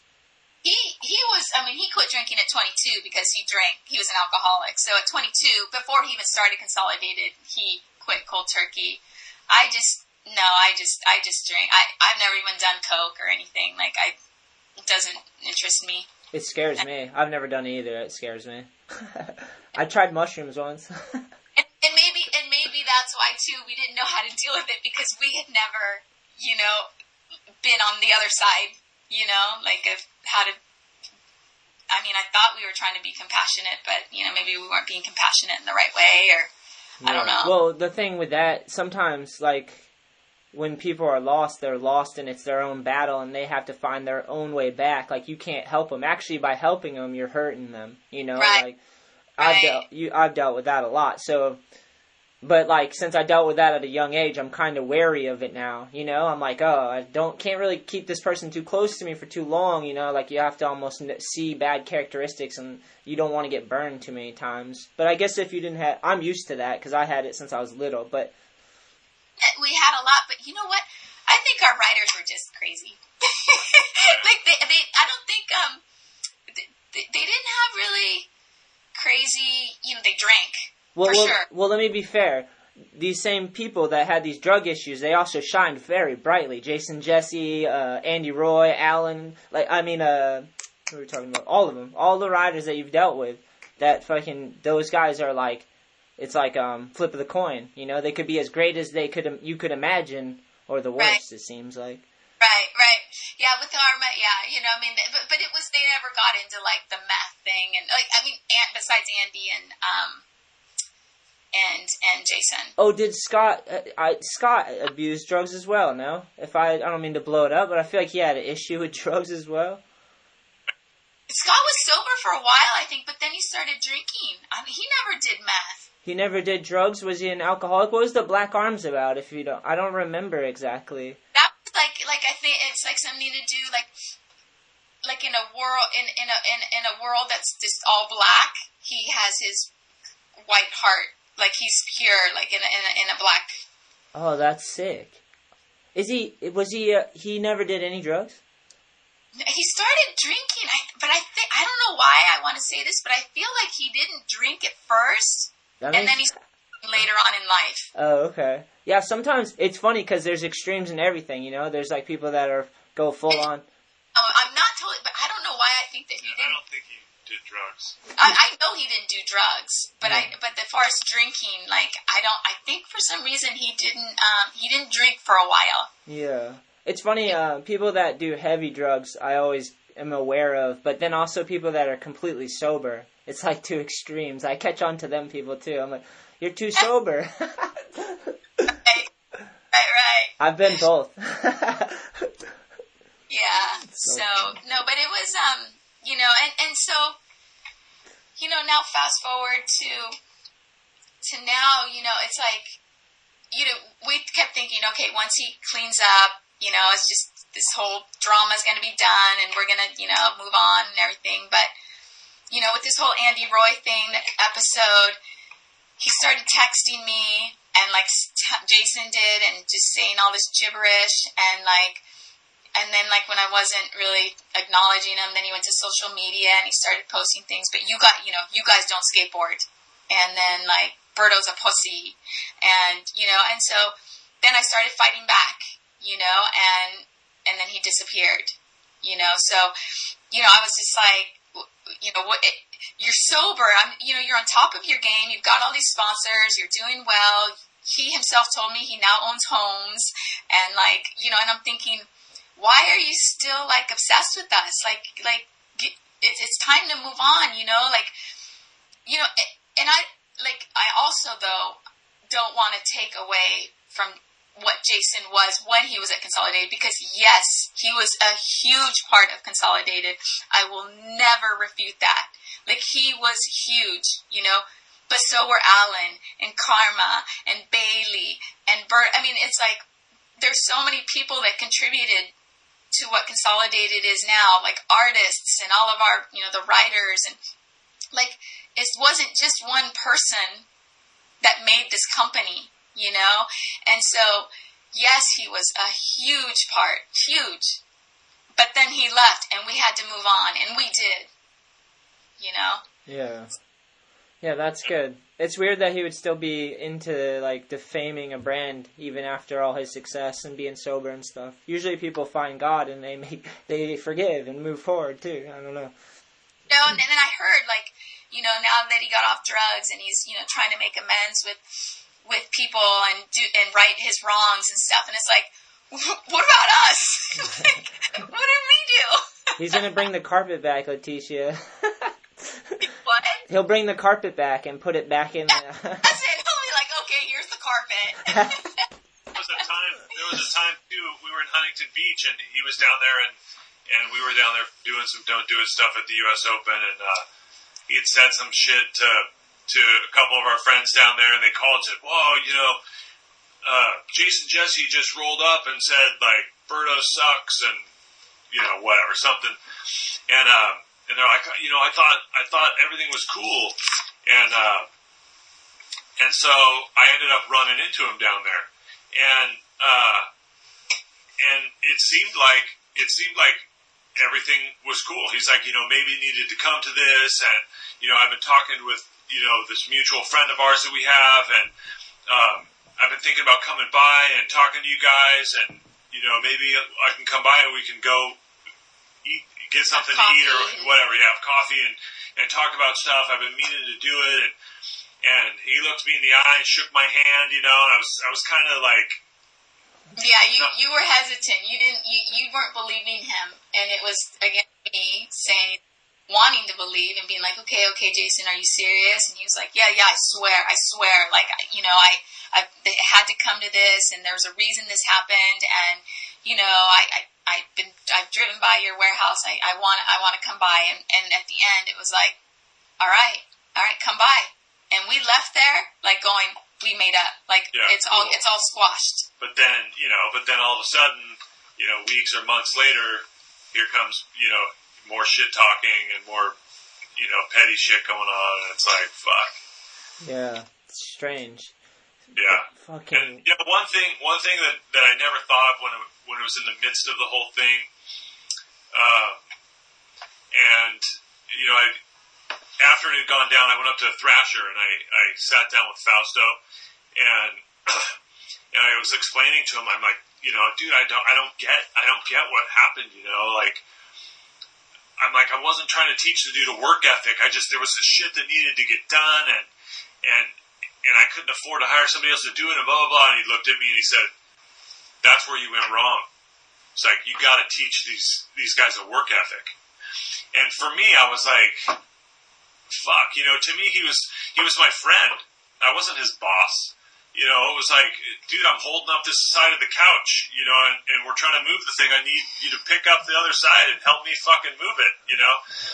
And I, it wasn't, I felt like it wasn't my place to try to teach somebody to do the work ethic, but what I didn't realize was that dishwashing job was probably the first job he ever had.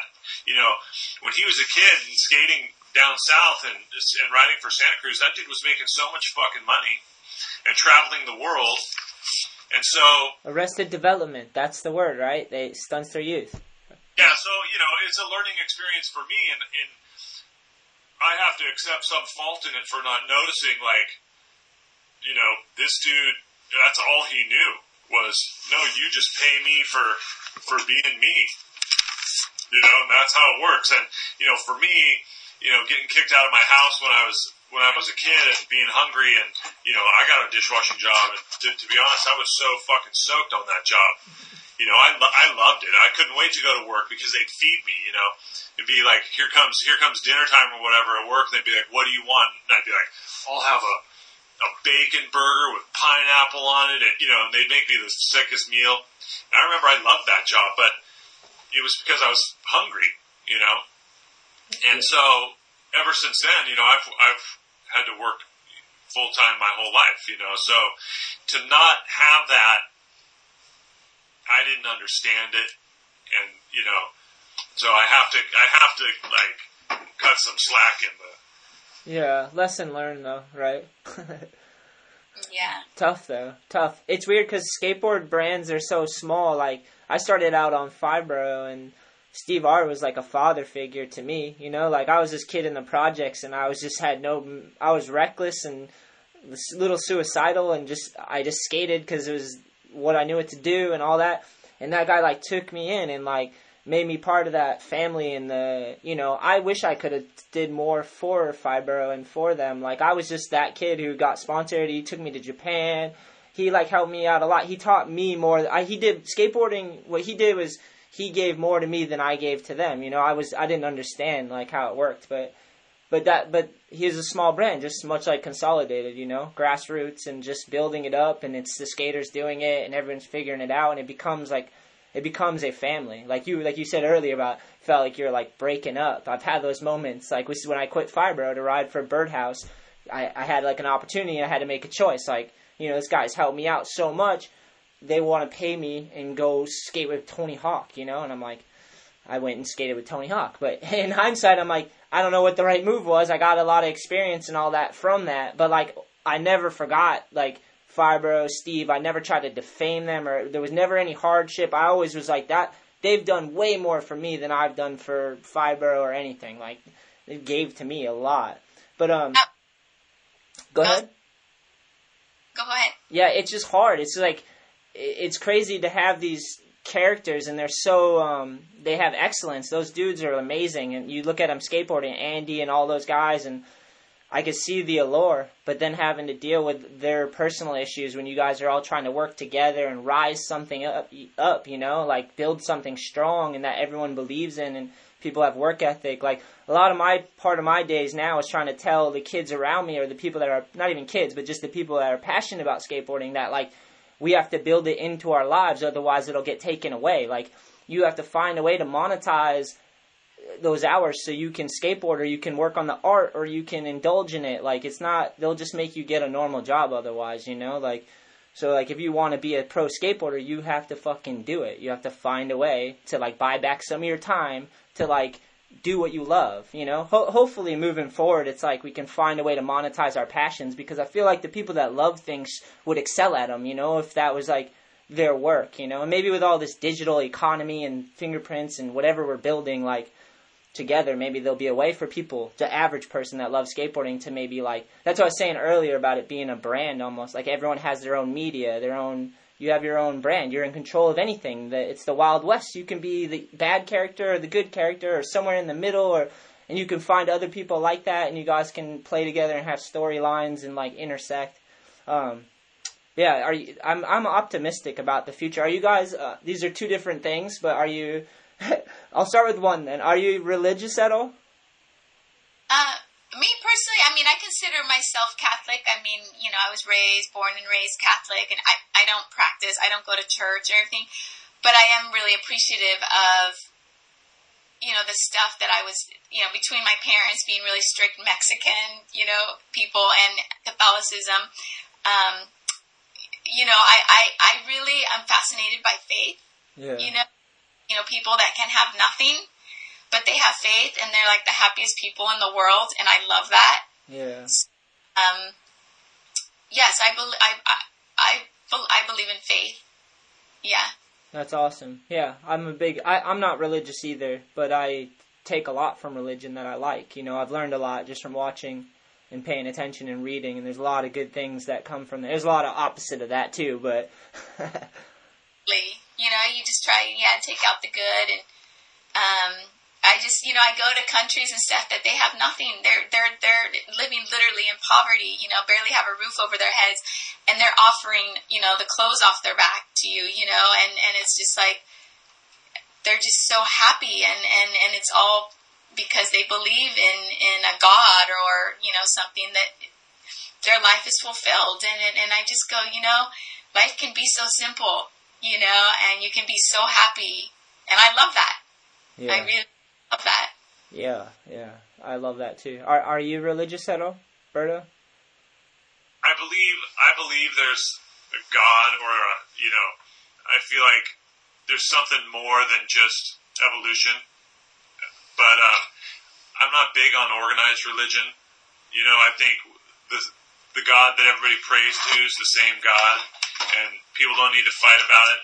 And I I lean more towards kind of like um, Eastern, like kind of Buddhism more, and uh, and I like that. But yeah, I think life is just, uh, you know, I think about it a lot too. I, I think it's it's so complex. There's no way that that it just evolves out of a puddle. Yeah. it's crazy now. It's super complex. We're to the point now where we like can destroy the earth. That's when you know it's really life has hit complexity. Yeah, we're living in crazy right now. yeah. I had some uh Jehovah Jehovah Witnesses come to my door today and they handed me some booklets and stuff. And the first one they handed me where it was like a pamphlet about what to happen like if the world's ending basically, like doomsday preparation pamphlet. Like before It's been handy right now. That's what I was thinking too. I was like, you guys are starting to look more sane than you ever have. Like, what the? Hey, you guys might also have a point after all. uh, um, So what- wait, you got a shoe, do do I have a shoe? right? Yeah, I have a shoe for World Industries. How crazy is that? How how's that? It's good. So I was riding for World Industries um, pre-recession, and those guys. My buddy RP Best. Speaking of religious, he's actually a Mormon, a proud Mormon, and one of the best dudes I know. And uh, he basically found me. I was riding for Zoo York at the time, which is not skater owned. It's you know it was Marc Ecko. I saw Fifty Cent outside the fucking uh, Iconix building or whoever it was owned Marc Ecko building at the time, and like, but I gotta do some crazy shit. They took me to China a bunch. Um, I definitely gotta live my dream with like this big budgets and cra- touring with all these legends and so cool. And then um world, but they weren't gonna turn me pro. And then my good friend RP Best and Charlie Thomas actually too. He was working at World Industries. They both were, and they found me and they were like, I put out a video part for State of Mind, which was a New York video, and they were just like, dude, we'd want to turn you pro. You want to come ride for World? We're trying to build something here. Like they have investors and they're gonna let us try to go at it. So I was like, I've always had to survive. So like I've always like since I was little, my family's been broken. My father passed away when I was 13. He was shot. Um, he was in a motorcycle gang and he passed away from the being shot like months later. And uh, my mom's always been on drugs, so I was like in and out of trailer parks, projects, like typical kid who found a skateboard and then like Solstice Skate Shop in New Bedford, Mass. They were so cool to me and they would give me all their old shit and I would just annoy the fuck out of them until like.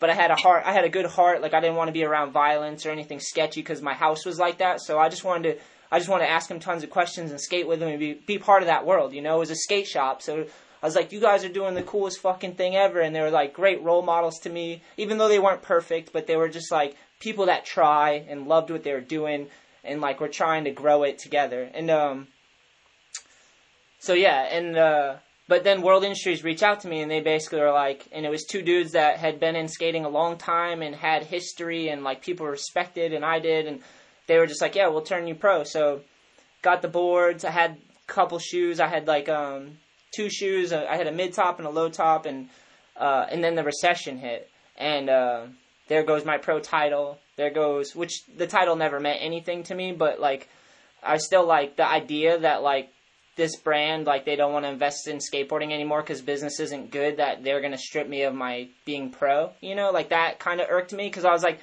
the only reason why i consider myself pro is because i had done it so long and i had tried to give back to skateboarding as much as i could by like spreading the hype the stoke by like by getting people to like go on trips and like just i always want to give my homies the free stuff i had. Like i shared everything i had and with everyone, even my family, it became something I was very proud of. Is like I've earned this position, you know. It wasn't given to me because I wasn't like naturally great. I just ob- obsessive and like didn't I, you know, my style. Your style gets better with age, you know. Like, but I worked for it. I worked for it all, you know. So that happened. That happened, and World had to let me go.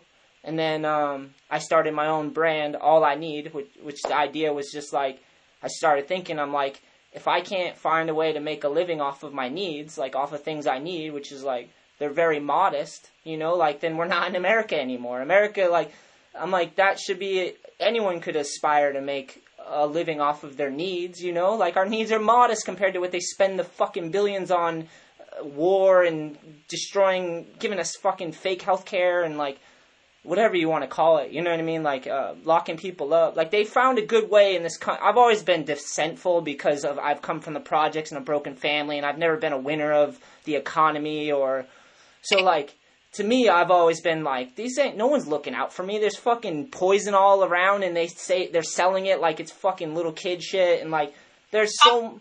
We're living in America.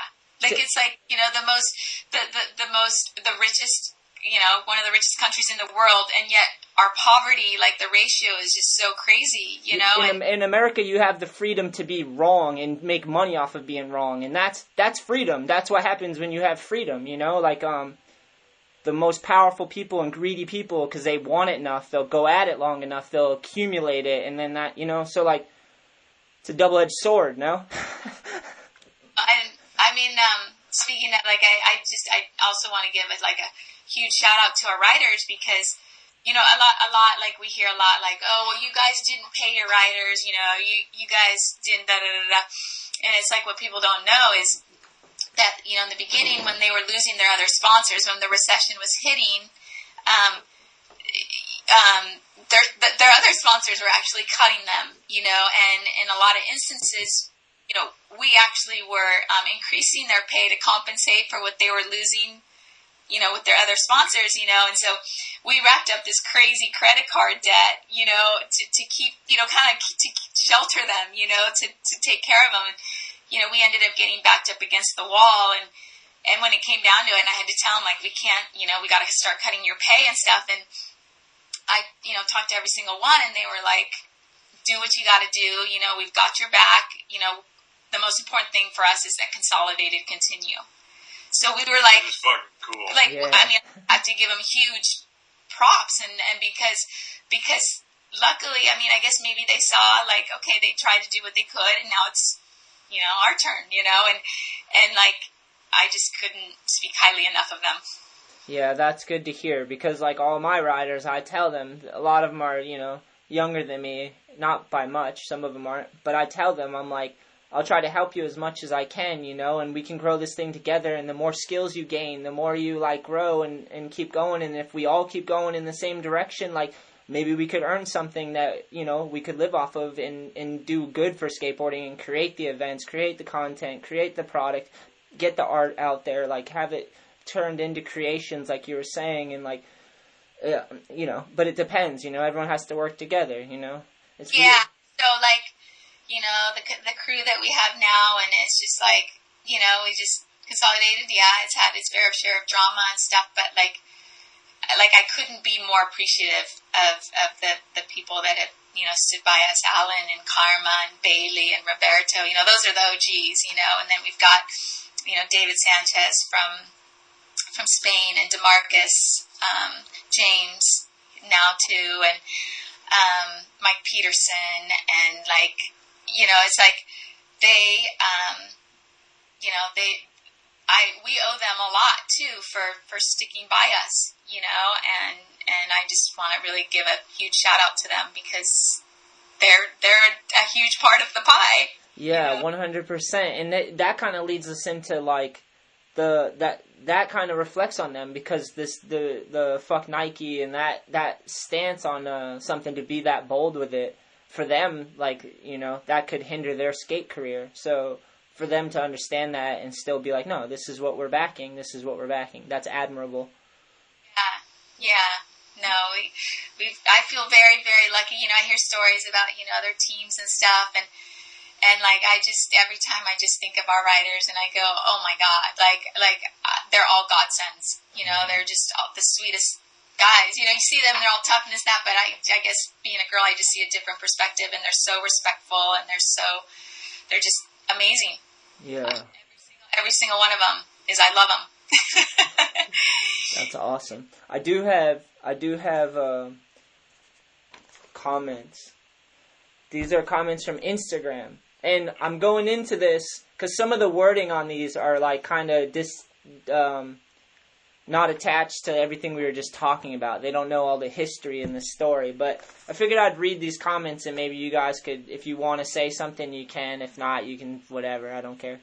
Um, this one's a little disrespectful, but I have to ask it just out of comedy's sake. Is they're saying who smoked more crack, Andy Roy or Jake Phelps? So I don't know if either of them do, but that's still to me it's it's funny. But that because don't know I don't know Jake that well.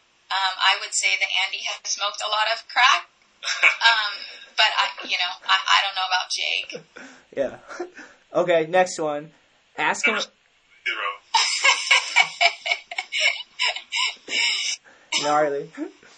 Yeah, I want to back to Andy Roy a little bit. The thing that was bu- bugging me was that about that situation was he totally just like you went up to him, you know, like a person to a person, and he just stuck to his gun. Even though I feel like he knew he was wrong in a sense, you know, like he knows the story, right? Do you think he just chose to ignore certain parts of the story just because he wants to have an opinion about something?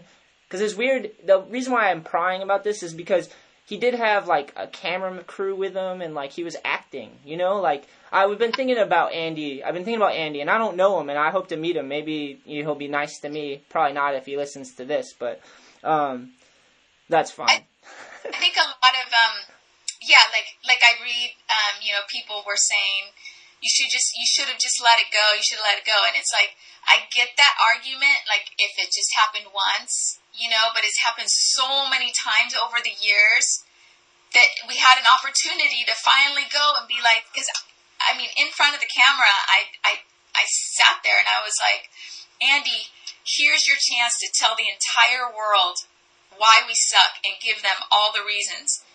The camera's yours. Nothing. Do, you know, and he he threw out the Jesse Pius story, and we're like, okay, what else? What else? He just said, I ride, I fucking ride for Jason Jessee, fuck Consolidated, and then he said, fuck Antihero.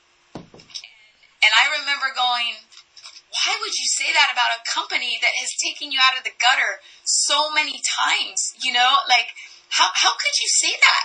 You know, and like, are you that much of an ingrate? You know, like I get this whole Andy, Andy show and everything, but like to say that like was just and then bragging about like how much more he's stolen than they know of and like but then back to that day you know i mean i sat there and i i straight up you know like steve and i were not in his face at all or anything. We're like tell the world why consolidated sucks so bad. Give all the reasons you've got. And he ended up running away. Yeah. You know? and um and so it was like so and and so it's funny because after he left, then they interviewed Steve and me just on our own, just talking about it. They didn't you know? put. Did they put that in there? No, no, no, none of it got put in. No, and at the same time too, like, like before the, they want you to sign this thing, right? And I'm like, you know, you know, I don't know that I want to sign this thing, like glorifying this dude or whatever. they're like, no, no, you know, there's so many people that feel the same way as you do, and Like, believe us, there's so many people, and and and, and I was ready to because I was like, how bad can they portray this? I mean, I just saw what went down. Like, there's no way that, that it can be portrayed so bad. Like, They did a give good me job, give me the paper, I'll sign it right this second. You know. yeah. And and so you know, yeah, they were telling us like, you know, hey, there, you don't know how many people feel the way you do.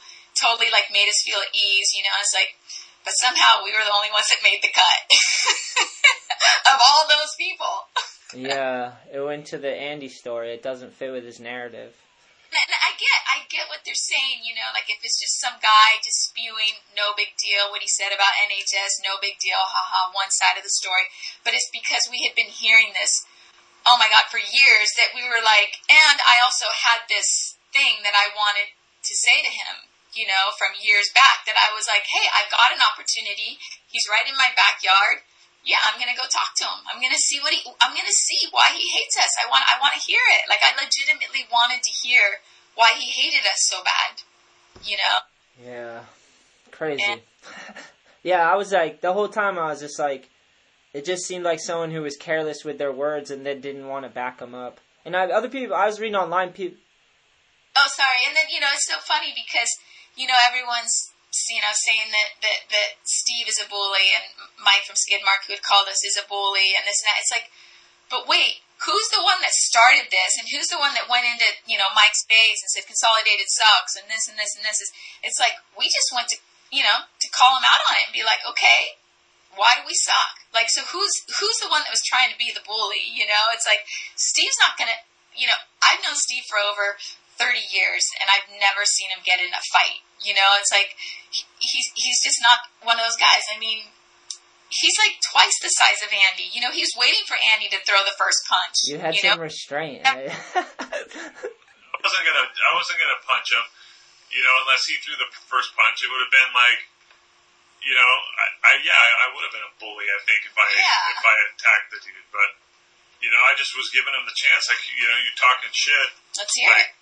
If you're gonna back it up, then go ahead, swing. Well, I'm glad. I'm glad you guys went and confronted it. It does seem petty to do that, but I don't think so. Especially this day and age where people are watching like online, they're watching people kick each other in the balls and fucking reckless, like stupid shit that goes viral, and then kids are emulating it. and People are and like Andy Roy. I don't know the guy, but like I can tell he's kind of reckless and he does some crazy shit, and he's entertaining to watch. And there'll be a lot of people that will believe everything he says, even if he's just being careless for entertainment purpose. It's funny because uh, because this was really actually I, I started laughing was um so you know all of a sudden you know you start getting all this hate mail you know and messages and comments and this one totally made me laugh was you know they I, I started having someone like kind of defending our side and they were going back and forth with this one person and finally that one person was like well I'm just on here because I was instructed to do so and I just started laughing like are you kidding me yeah, asshole. like uh, this is a joke all right, all right. I'm gonna go forward with these comments. All right. All right, Berto. This one I saw a couple times. Uh, they're saying you can't grind. I think they're misunderstanding this. Yeah, I, you know, I, I think he was just trying to childish blow at me. You know, like uh, when, when he was when he was t- talking to Mike and said, you know, fuck Tyler, fuck Berto. He can't he can't even grind derby. Derby, yeah, that's what it was. Yeah.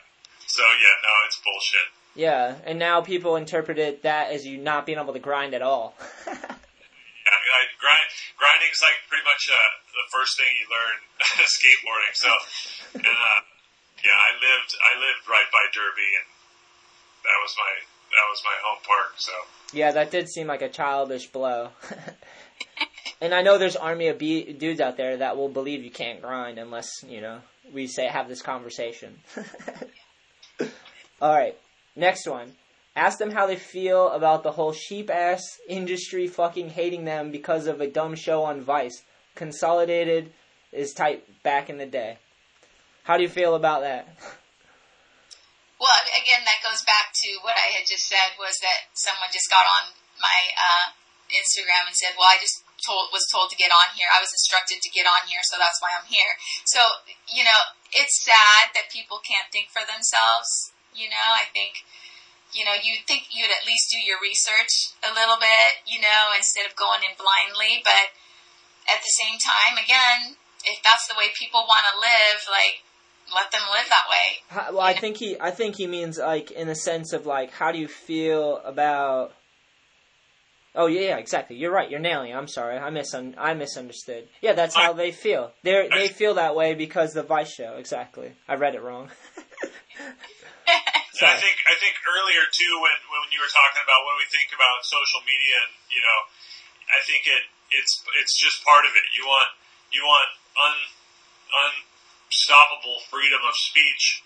It comes along with it. So you know you just got to accept it, and, and Yeah. I'm cool with that. Yeah. You know, and, and we're not going off of that. Like, we're not here to try and convince the haters of anything. You know, like they can they can hate all they want. We're, we're not trying to win anyone over. We're just here more for um, the support for our supporters and hopefully reaching out to them and so they can see that that we really are who they think we are. And um, really that's you know to us like people are saying oh don't worry any publicity is good publicity and this and that. It's like i could care less about that. You know i just i just want the truth out there. You Yeah. know that, that's it. You know whatever else people want or more interested in you know. So be it that's their lives Yeah, whenever time, anytime you take a stand, you draw a line in the sand. There's always going to be people that want to be like, "Fuck you" about it. You know what I mean? and, and, and it should and it should be expected you know it's like because then all of a sudden you want you want the herd to be behind you if you can't take other people's opinions you know so it's like no it, you know it's all all's fair in love and war you know Yeah, there should be a stress test too to see if you guys really believe. You know, like just don't take everything at face value. Especially nowadays, people can say whatever and then do the opposite. You know, that's how things are sold and compromised all the time. You know, it's good to like have a little stress test in your bubble. People like to live in a bubble though. We all do. uh, okay, we'll keep going. Uh, ask them. Uh, wait, wait, wait. Are you guys going on tour? Do you plan to do any skate tours? Well, we had um, we had uh, Roberto and David come out um, this summer, and so they did like a lot of day tours. But they were so slammed, like in making and doing our latest video, "Never Say Never." That, like, I remember um, Roberto and David telling me at one point they're at the skate park. Roberto is filming Demarcus skate, and David is on the in the corner with the computer editing the video. like that's like how tight on time they were, you know. And so you know, we, we were talking about doing a tour with when they came out, but it's just there was no time. But um, they went, hit them and Bailey went to Japan, like um, I don't know, maybe a year ago, and stuff. So um, you know, we just you know do what we can. We'd love to do a U.S. tour, you know, but just the way things are right now, and you know, Save up some money. Yeah, Yeah. that's what people were saying. Is they? I remember seeing a comment online. People were like, "Oh, they came through. They hear so and so, and it was fucking awesome." And see what they're doing. A lot of people were concerned if you're giving back to skateboarding and doing events or like how are you doing it? You know, yeah, yeah, yeah, yeah. that's good to know. Having a skate team is like the the way you do it. You have a skate team, and then you travel, and you guys create the videos, and like it all Right. goes back into feeding Yeah. to the art, which you can put on the boards and sell, and you, maybe you can do the more trips and. Yeah, exactly. You know, you know, we flew them out, you know, which is not cheap from Europe, and um, you know, had you know, put them up here, and you know, it's like, but they are super appreciative of everything all the time. That it just doesn't even. It's just a team effort, you know, and so yes, we would love to do more.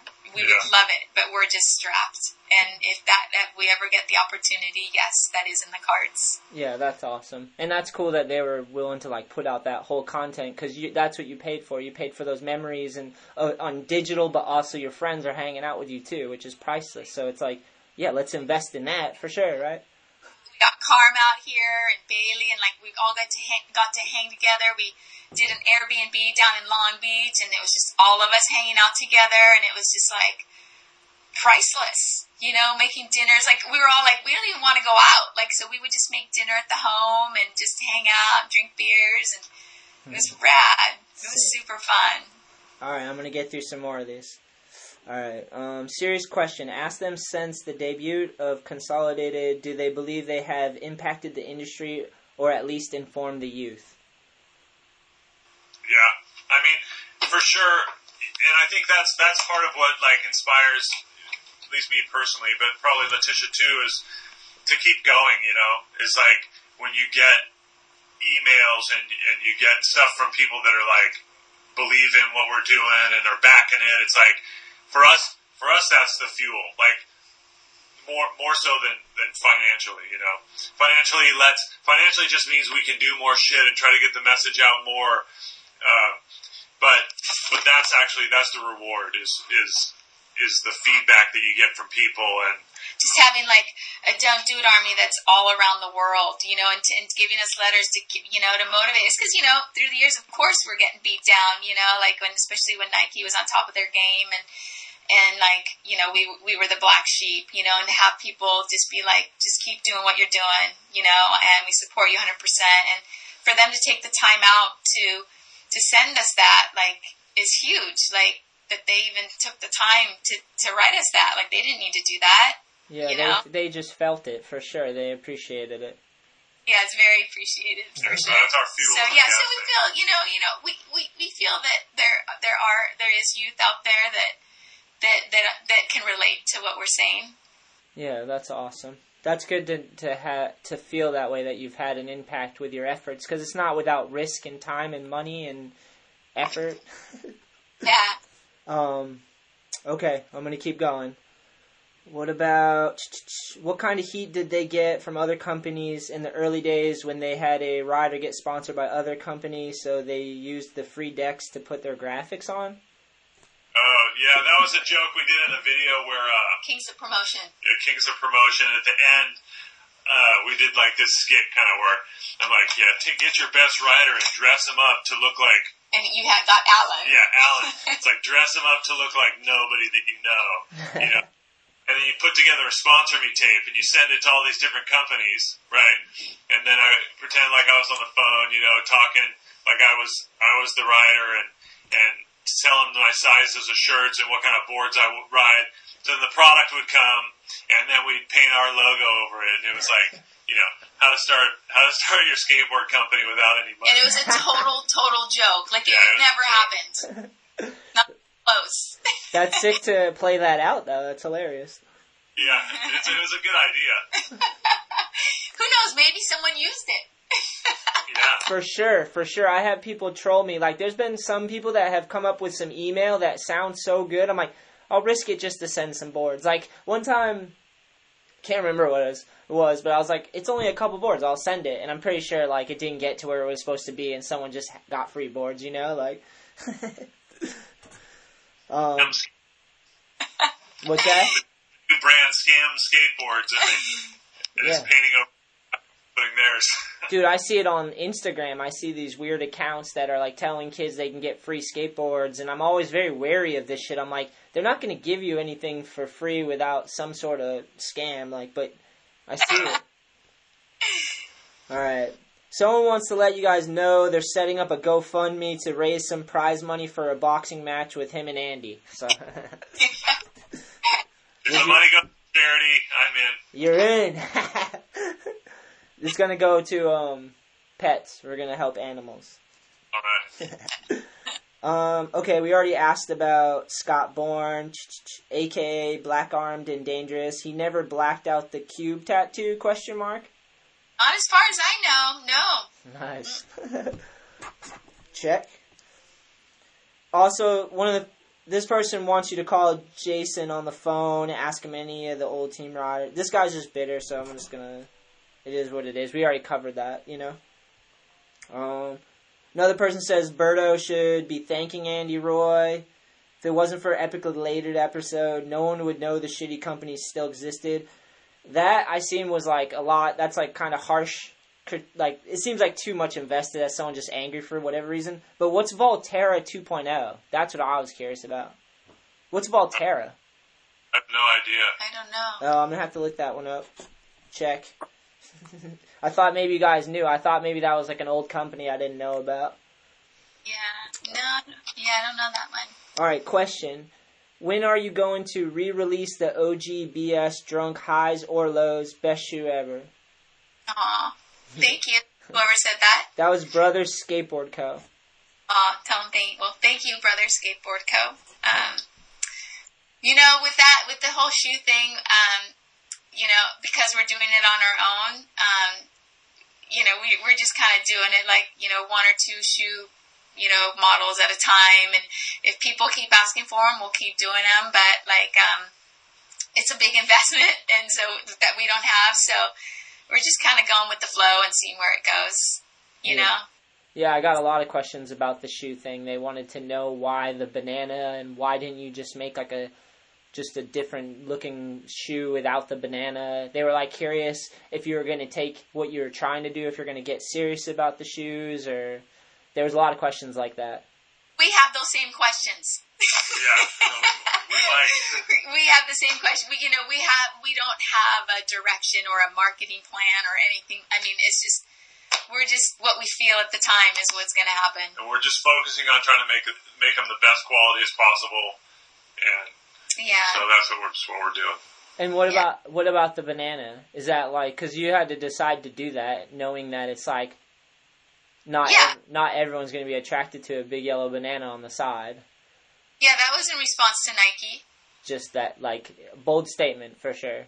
Yeah, It was fun. It's it's fun, and we knew that it wasn't necessarily going to be mainstream, and but you know, this goes back to the thing of you know, are you making it for you and because you love it and you want to have fun and Yeah, it was Or- it, it was more fun. You know, like let's do something funny. yeah, That's good. Did you move enough of them to make it worth it? Yeah. Sure. Awesome. That's a good feeling too, because then it sucks if you take a loss. So you take a risk and then you take a loss, but Yeah, we couldn't afford it to take a loss. We would have been bumming. Yeah. but uh, no, it worked out. yeah, hell yeah. Uh, and it definitely made an impact, whether people like the shoe or not. Like I, people talk about it, you know. Right.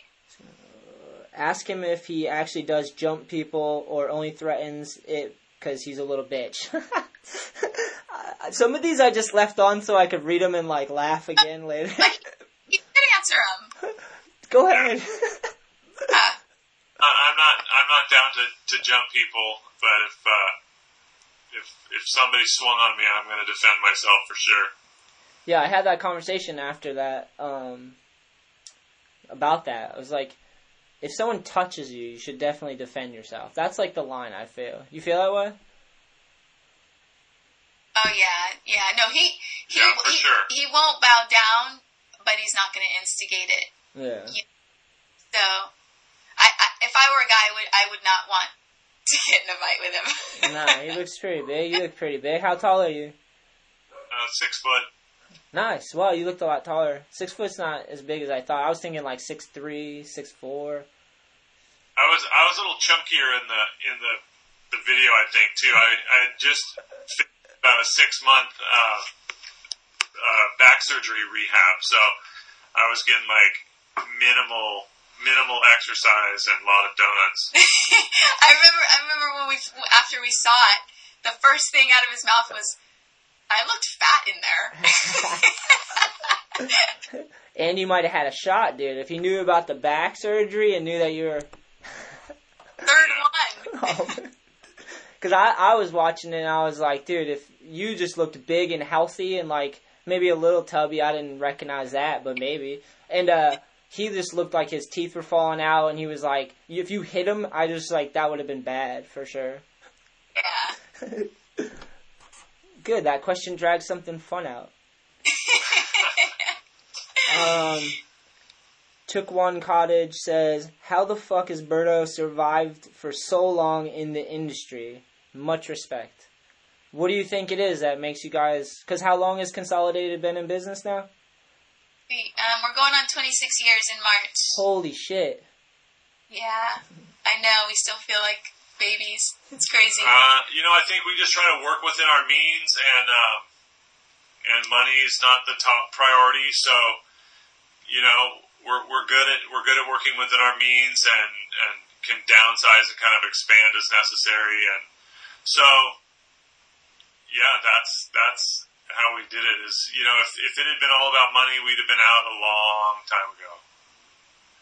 Yeah, So, because with all when it, it feels like when that money comes, it can almost it could turn into work. You know, like if you hit a certain level, it's gonna become like numbers. If you get enough people involved and like, you know, a lot of people want success and fame and thing, and I'm like, It's like it's a growing process. Like if you get the flower right away, you might not be able to handle it. Like we need to like build ourselves up to this. You know, like it's funny. That's why I was like, people are gonna hit the lottery and they're not gonna know what to do. They're gonna get give the money right back to the same shit they got it from. Right, right. Yeah.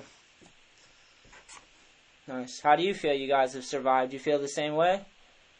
Um, yeah, there.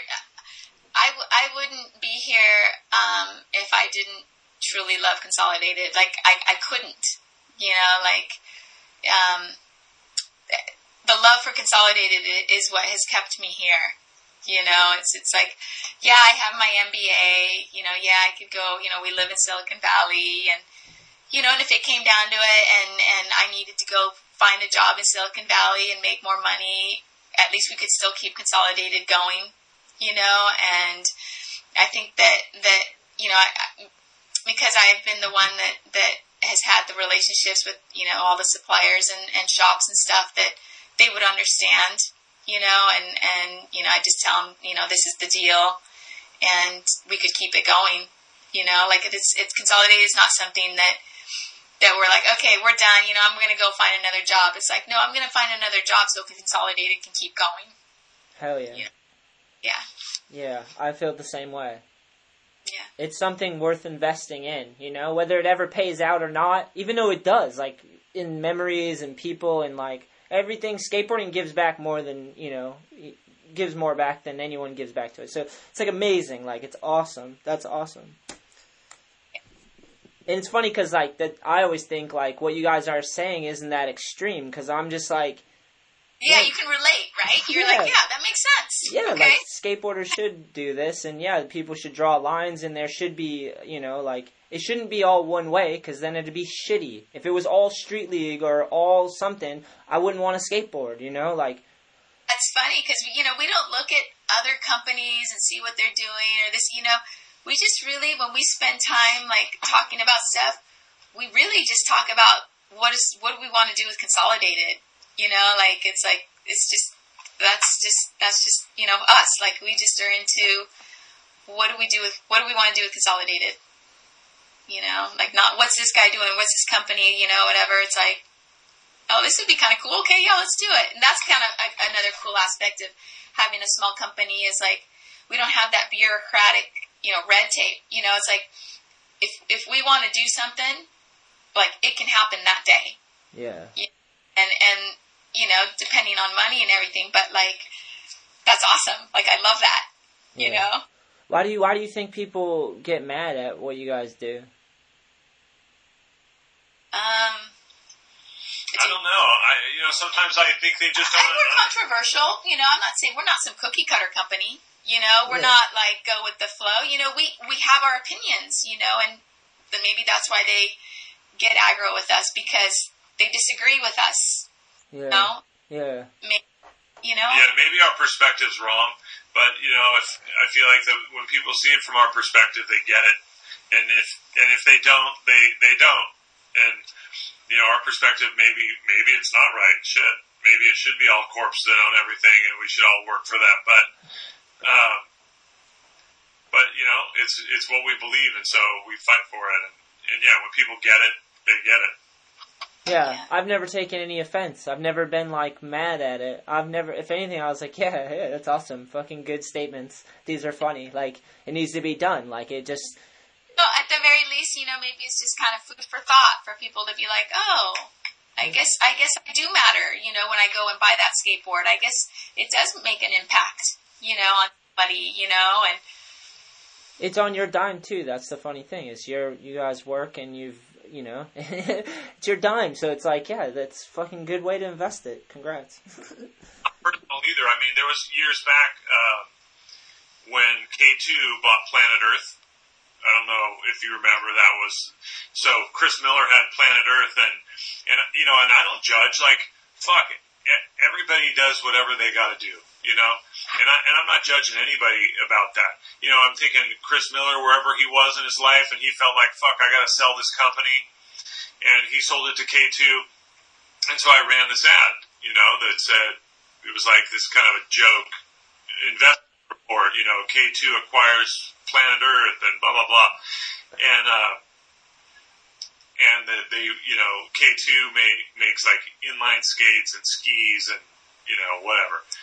And so um, I wanted to let people know that that went down, so that if they so chose, it can be like, okay, I'm not going to support that anymore. So Or I if they don't care, they don't care. I, yeah, if they don't care, they don't care. But I wanted to at least let it be known because I felt like K2 was hiding behind Planet Earth, right? And so um, Chris Miller called me up because uh, I sent the ad to Transworld, and they they called them, and uh, and they didn't want to run it. But anyways, I sent it to Thrasher also, and Chris Miller called me and he's like, "What the fuck?" And I said, "You know, this this is nothing personal, you know." And he's like, "Well, everybody already knows, so why do you got to do it?" And I said, "Well, if everybody already knows, then what are you worried about?" And um, and I said, "Hey, you know, I respect you as a skateboarder. You know, I've watched you for years, and and it's sick." I said, "But." Um, I said, "Who signs your paycheck? What does it say on your paycheck?" And he's like, "K 2 I said, "This is not, it's not about you. There's nothing with you, you know."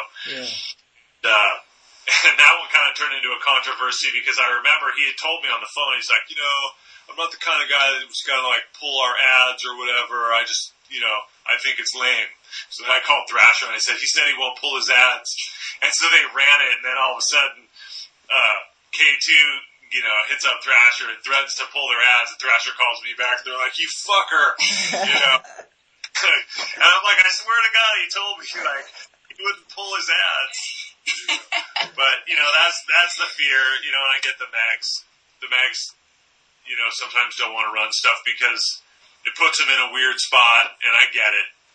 But but at the same time, it's it's frustrating when it's like, well, fuck, you know, how do you let people know? I think people want to know this, and you know, Yeah, it's crazy. It makes me think. I, actually, going back to what we were talking about before was uh, you asked about my shoe, and I Yeah. I have a shoe for World Industries again, which is uh crazy because you know Awesome. a different company bought up World Industries. They acquired it, and uh, this guy reached out to me and he was like, asked me because I guess he saw the trail I left with World, which was like kind of cool, and uh, he asked me about it and was like, "Oh, do you know why World? Like basically, why do you why is World awesome? And would you want to like be involved again?" And that was to me, I was like, I already had my own skate brand. I'm working a nine to five, like doing both. I have everything I need, you know. Um, yeah. So with the shoe with World, they came back to me, and um, the- people that were in charge, I I just like they needed me basically. They needed someone who loved the World Industries brand, and I do. I love the World brand. It was like I see the legacy in World Industries and all the people. How long had you been with them? Um. Oh man, it was like five or six years.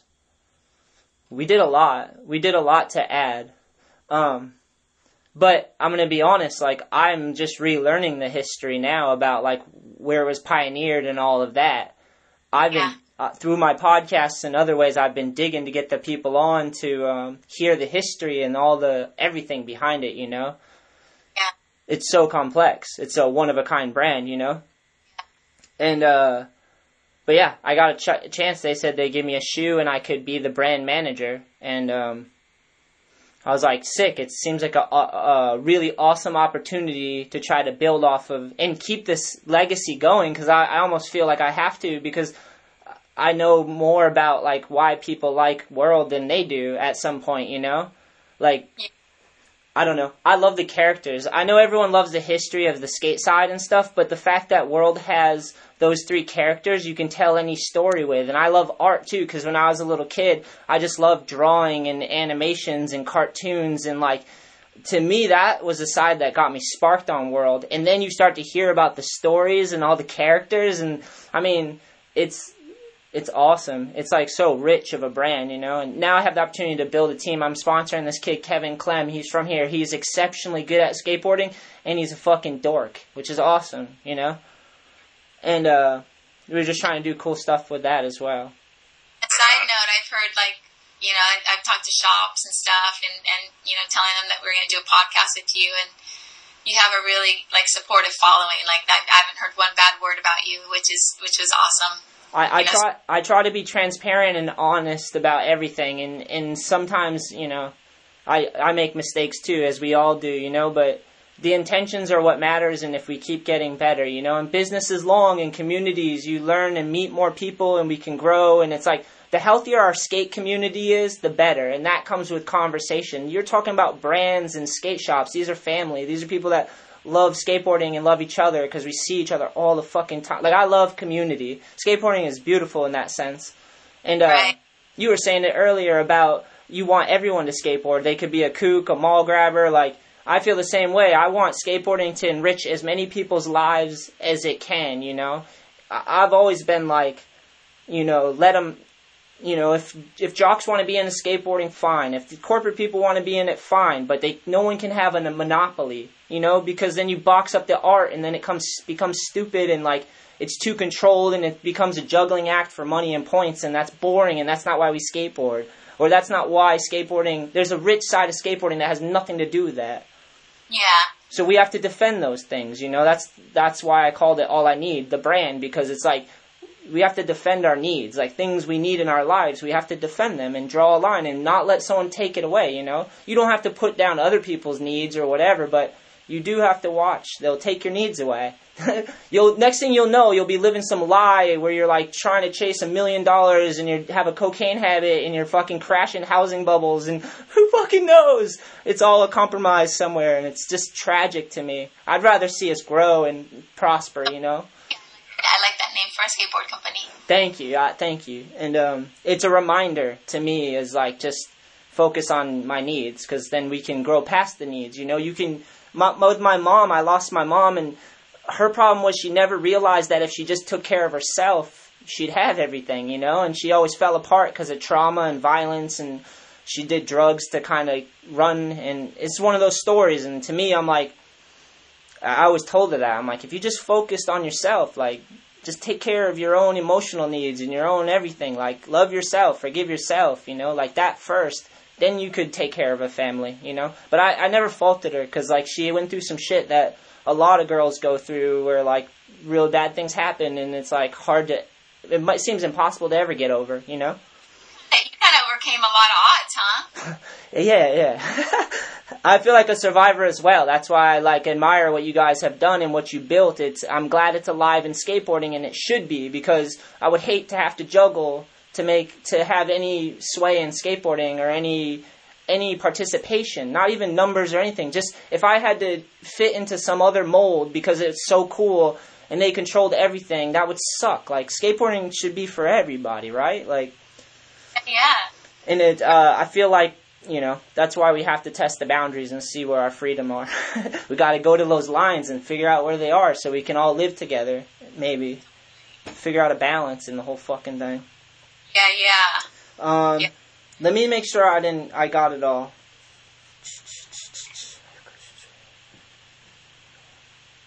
Someone's backing you right there. That's a nice one. Oh, here we go.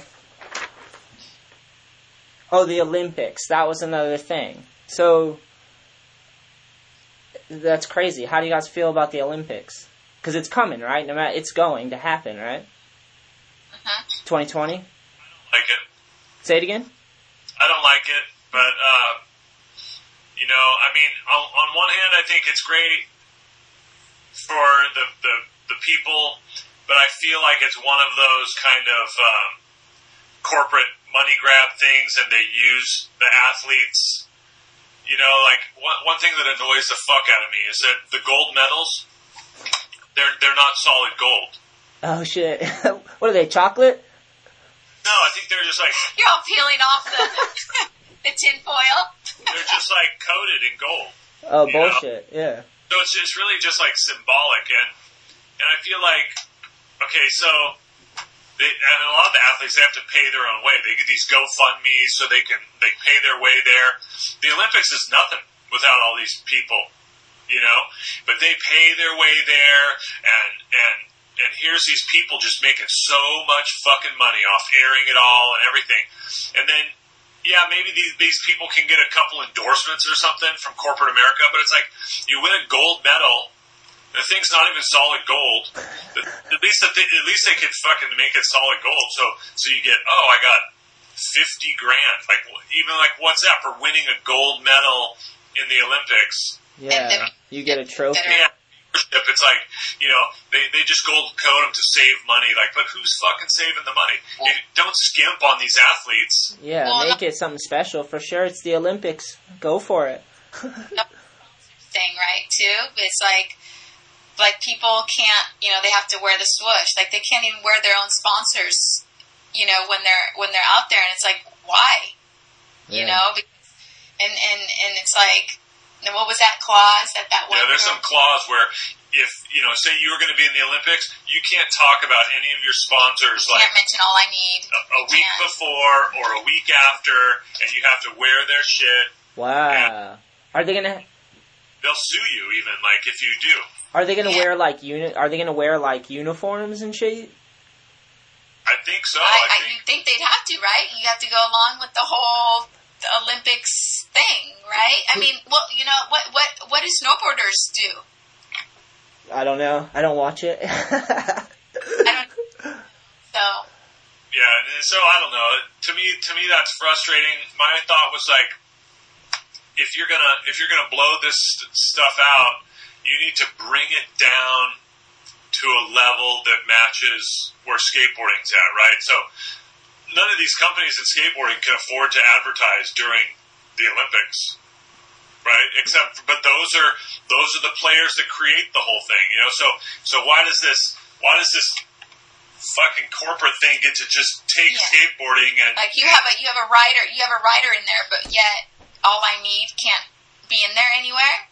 Yeah, like associated. Like they should want you to succeed, you know, because you're helping them. You're putting on the show. You're bringing the greatness. If you know, if it's. It's the same with like an artist, you know, like the artist can't get paid nowadays. They can't like they have to be poor, but it's like everyone appreciates their art so much, you know. It's like strange. Yeah. So, anyways, I, that's what I'm not into the Olympics, but you know, I don't, I don't want to snatch somebody's dream or whatever, but it's it's not my thing. It's yeah, it's it's it's it's just all um, it's out of skate. I feel like it's out of skateboarders' hands, you know, and that sucks.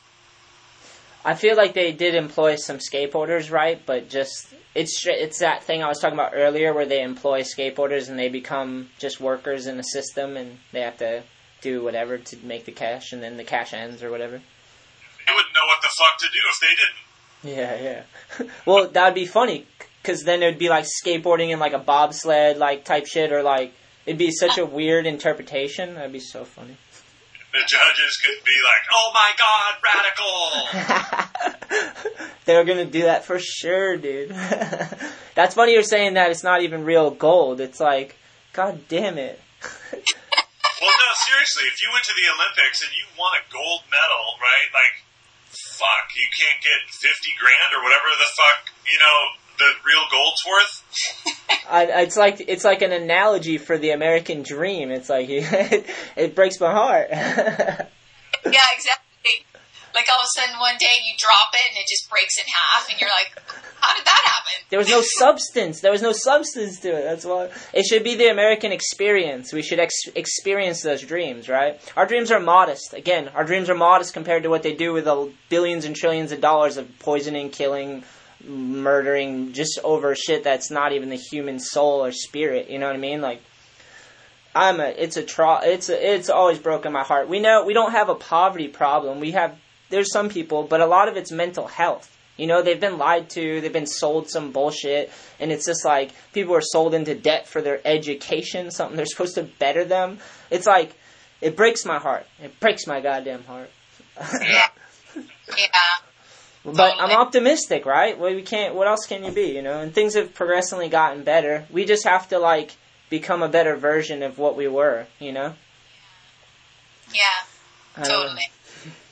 No one's perfect, you know. We just gotta all realize our faults. I think that's the first step, you know. And like look, look, look at ourselves in the mirror and be like, how, how, you know, instead of focusing and blaming other people, and just be like, okay, what can we do to to better this situation?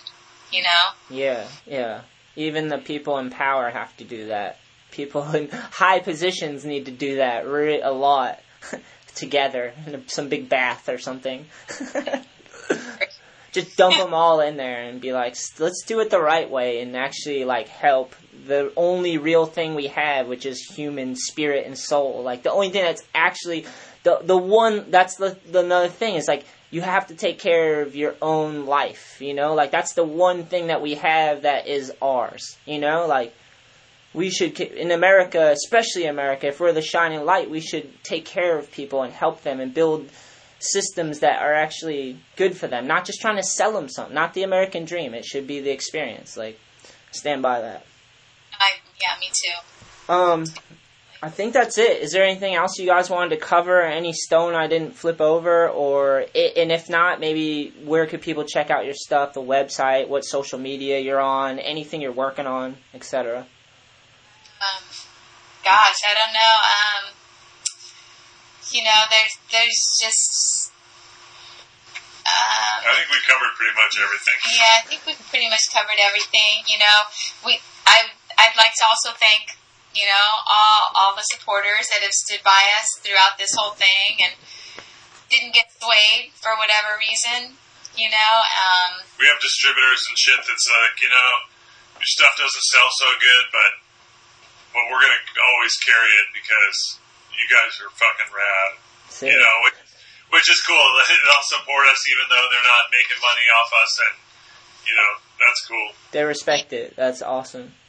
yeah, and um, yeah, just like thank everyone around the world that that and you know, I mean, writers past and present, artists past and present. Um, you know, just so many people, web guys and um, customers. Like it's just, uh, just want to say thank you because uh, without without them, we would be not here. Yeah, Twenty six years strong.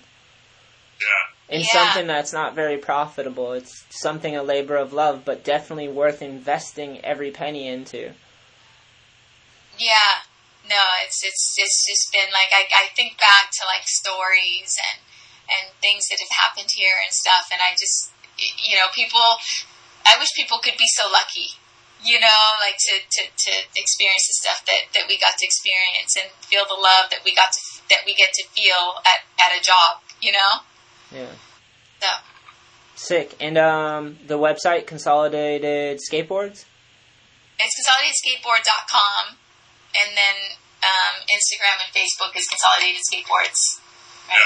And near the website though, if you put consolidatedskateboards.com, it'll take you to the site. when we first we got we had to only put consolidated skateboard in the beginning because it's when the internet first started and we couldn't put that last a- s It was because too it was long. it was too long That's and funny. it stole it in the meantime and then somehow he got it back so Yeah. Magic. Magically. a year ago Yeah, it was just recently that, that I got it back. What I liked about your web store was that you guys say, you know, support your local skate shop, but if you don't live near one, you know, support a skate brand online from real skateboarders.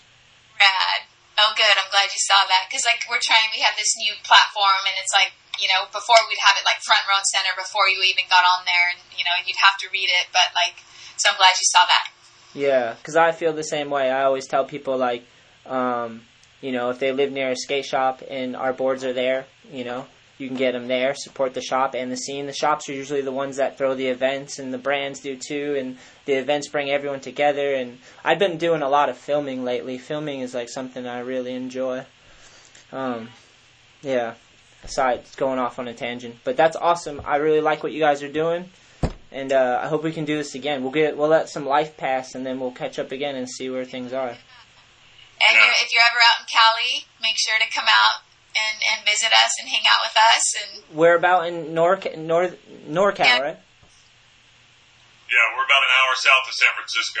Nice. yeah, San Jose. Oh, beautiful. Yeah, I, I think I went there back in the day. Um, yeah, if I if I'm ever in the area, I'll definitely come by and uh, check out the warehouse or whatever. Say hi, and it'd be sick to see everything. For sure. And same, if you're ever out here, um, Boston area. We have an awesome skateboard scene and community skateboarding thri- thriving out here. Like there's a lot of core shops and we do a lot of events and there's a lot of people that are um, open minded and everyone's skating. I do tons of skateboard lessons and like last weekend I had two different ones with two little like eight year old girls that were just into skating separately, you know, and I was like, this is so sick. So yeah, we do a lot of cool shit out here. So you guys are welcome to come check it out and I got room at my house, whatever. Best tour going, and it's like you're you're going to be one of the stops. bring bring Roberto out here. That would be sick. I want to skate with that dude. He'll be leading the pack, so don't worry. I'll put He'll him to work. We'll go skate all around. We'll go to Boston, Providence. We'll get him skating, dude. Uh, do you ever see Sid? uh, it's been a little bit. I actually had him on the show though. Oh?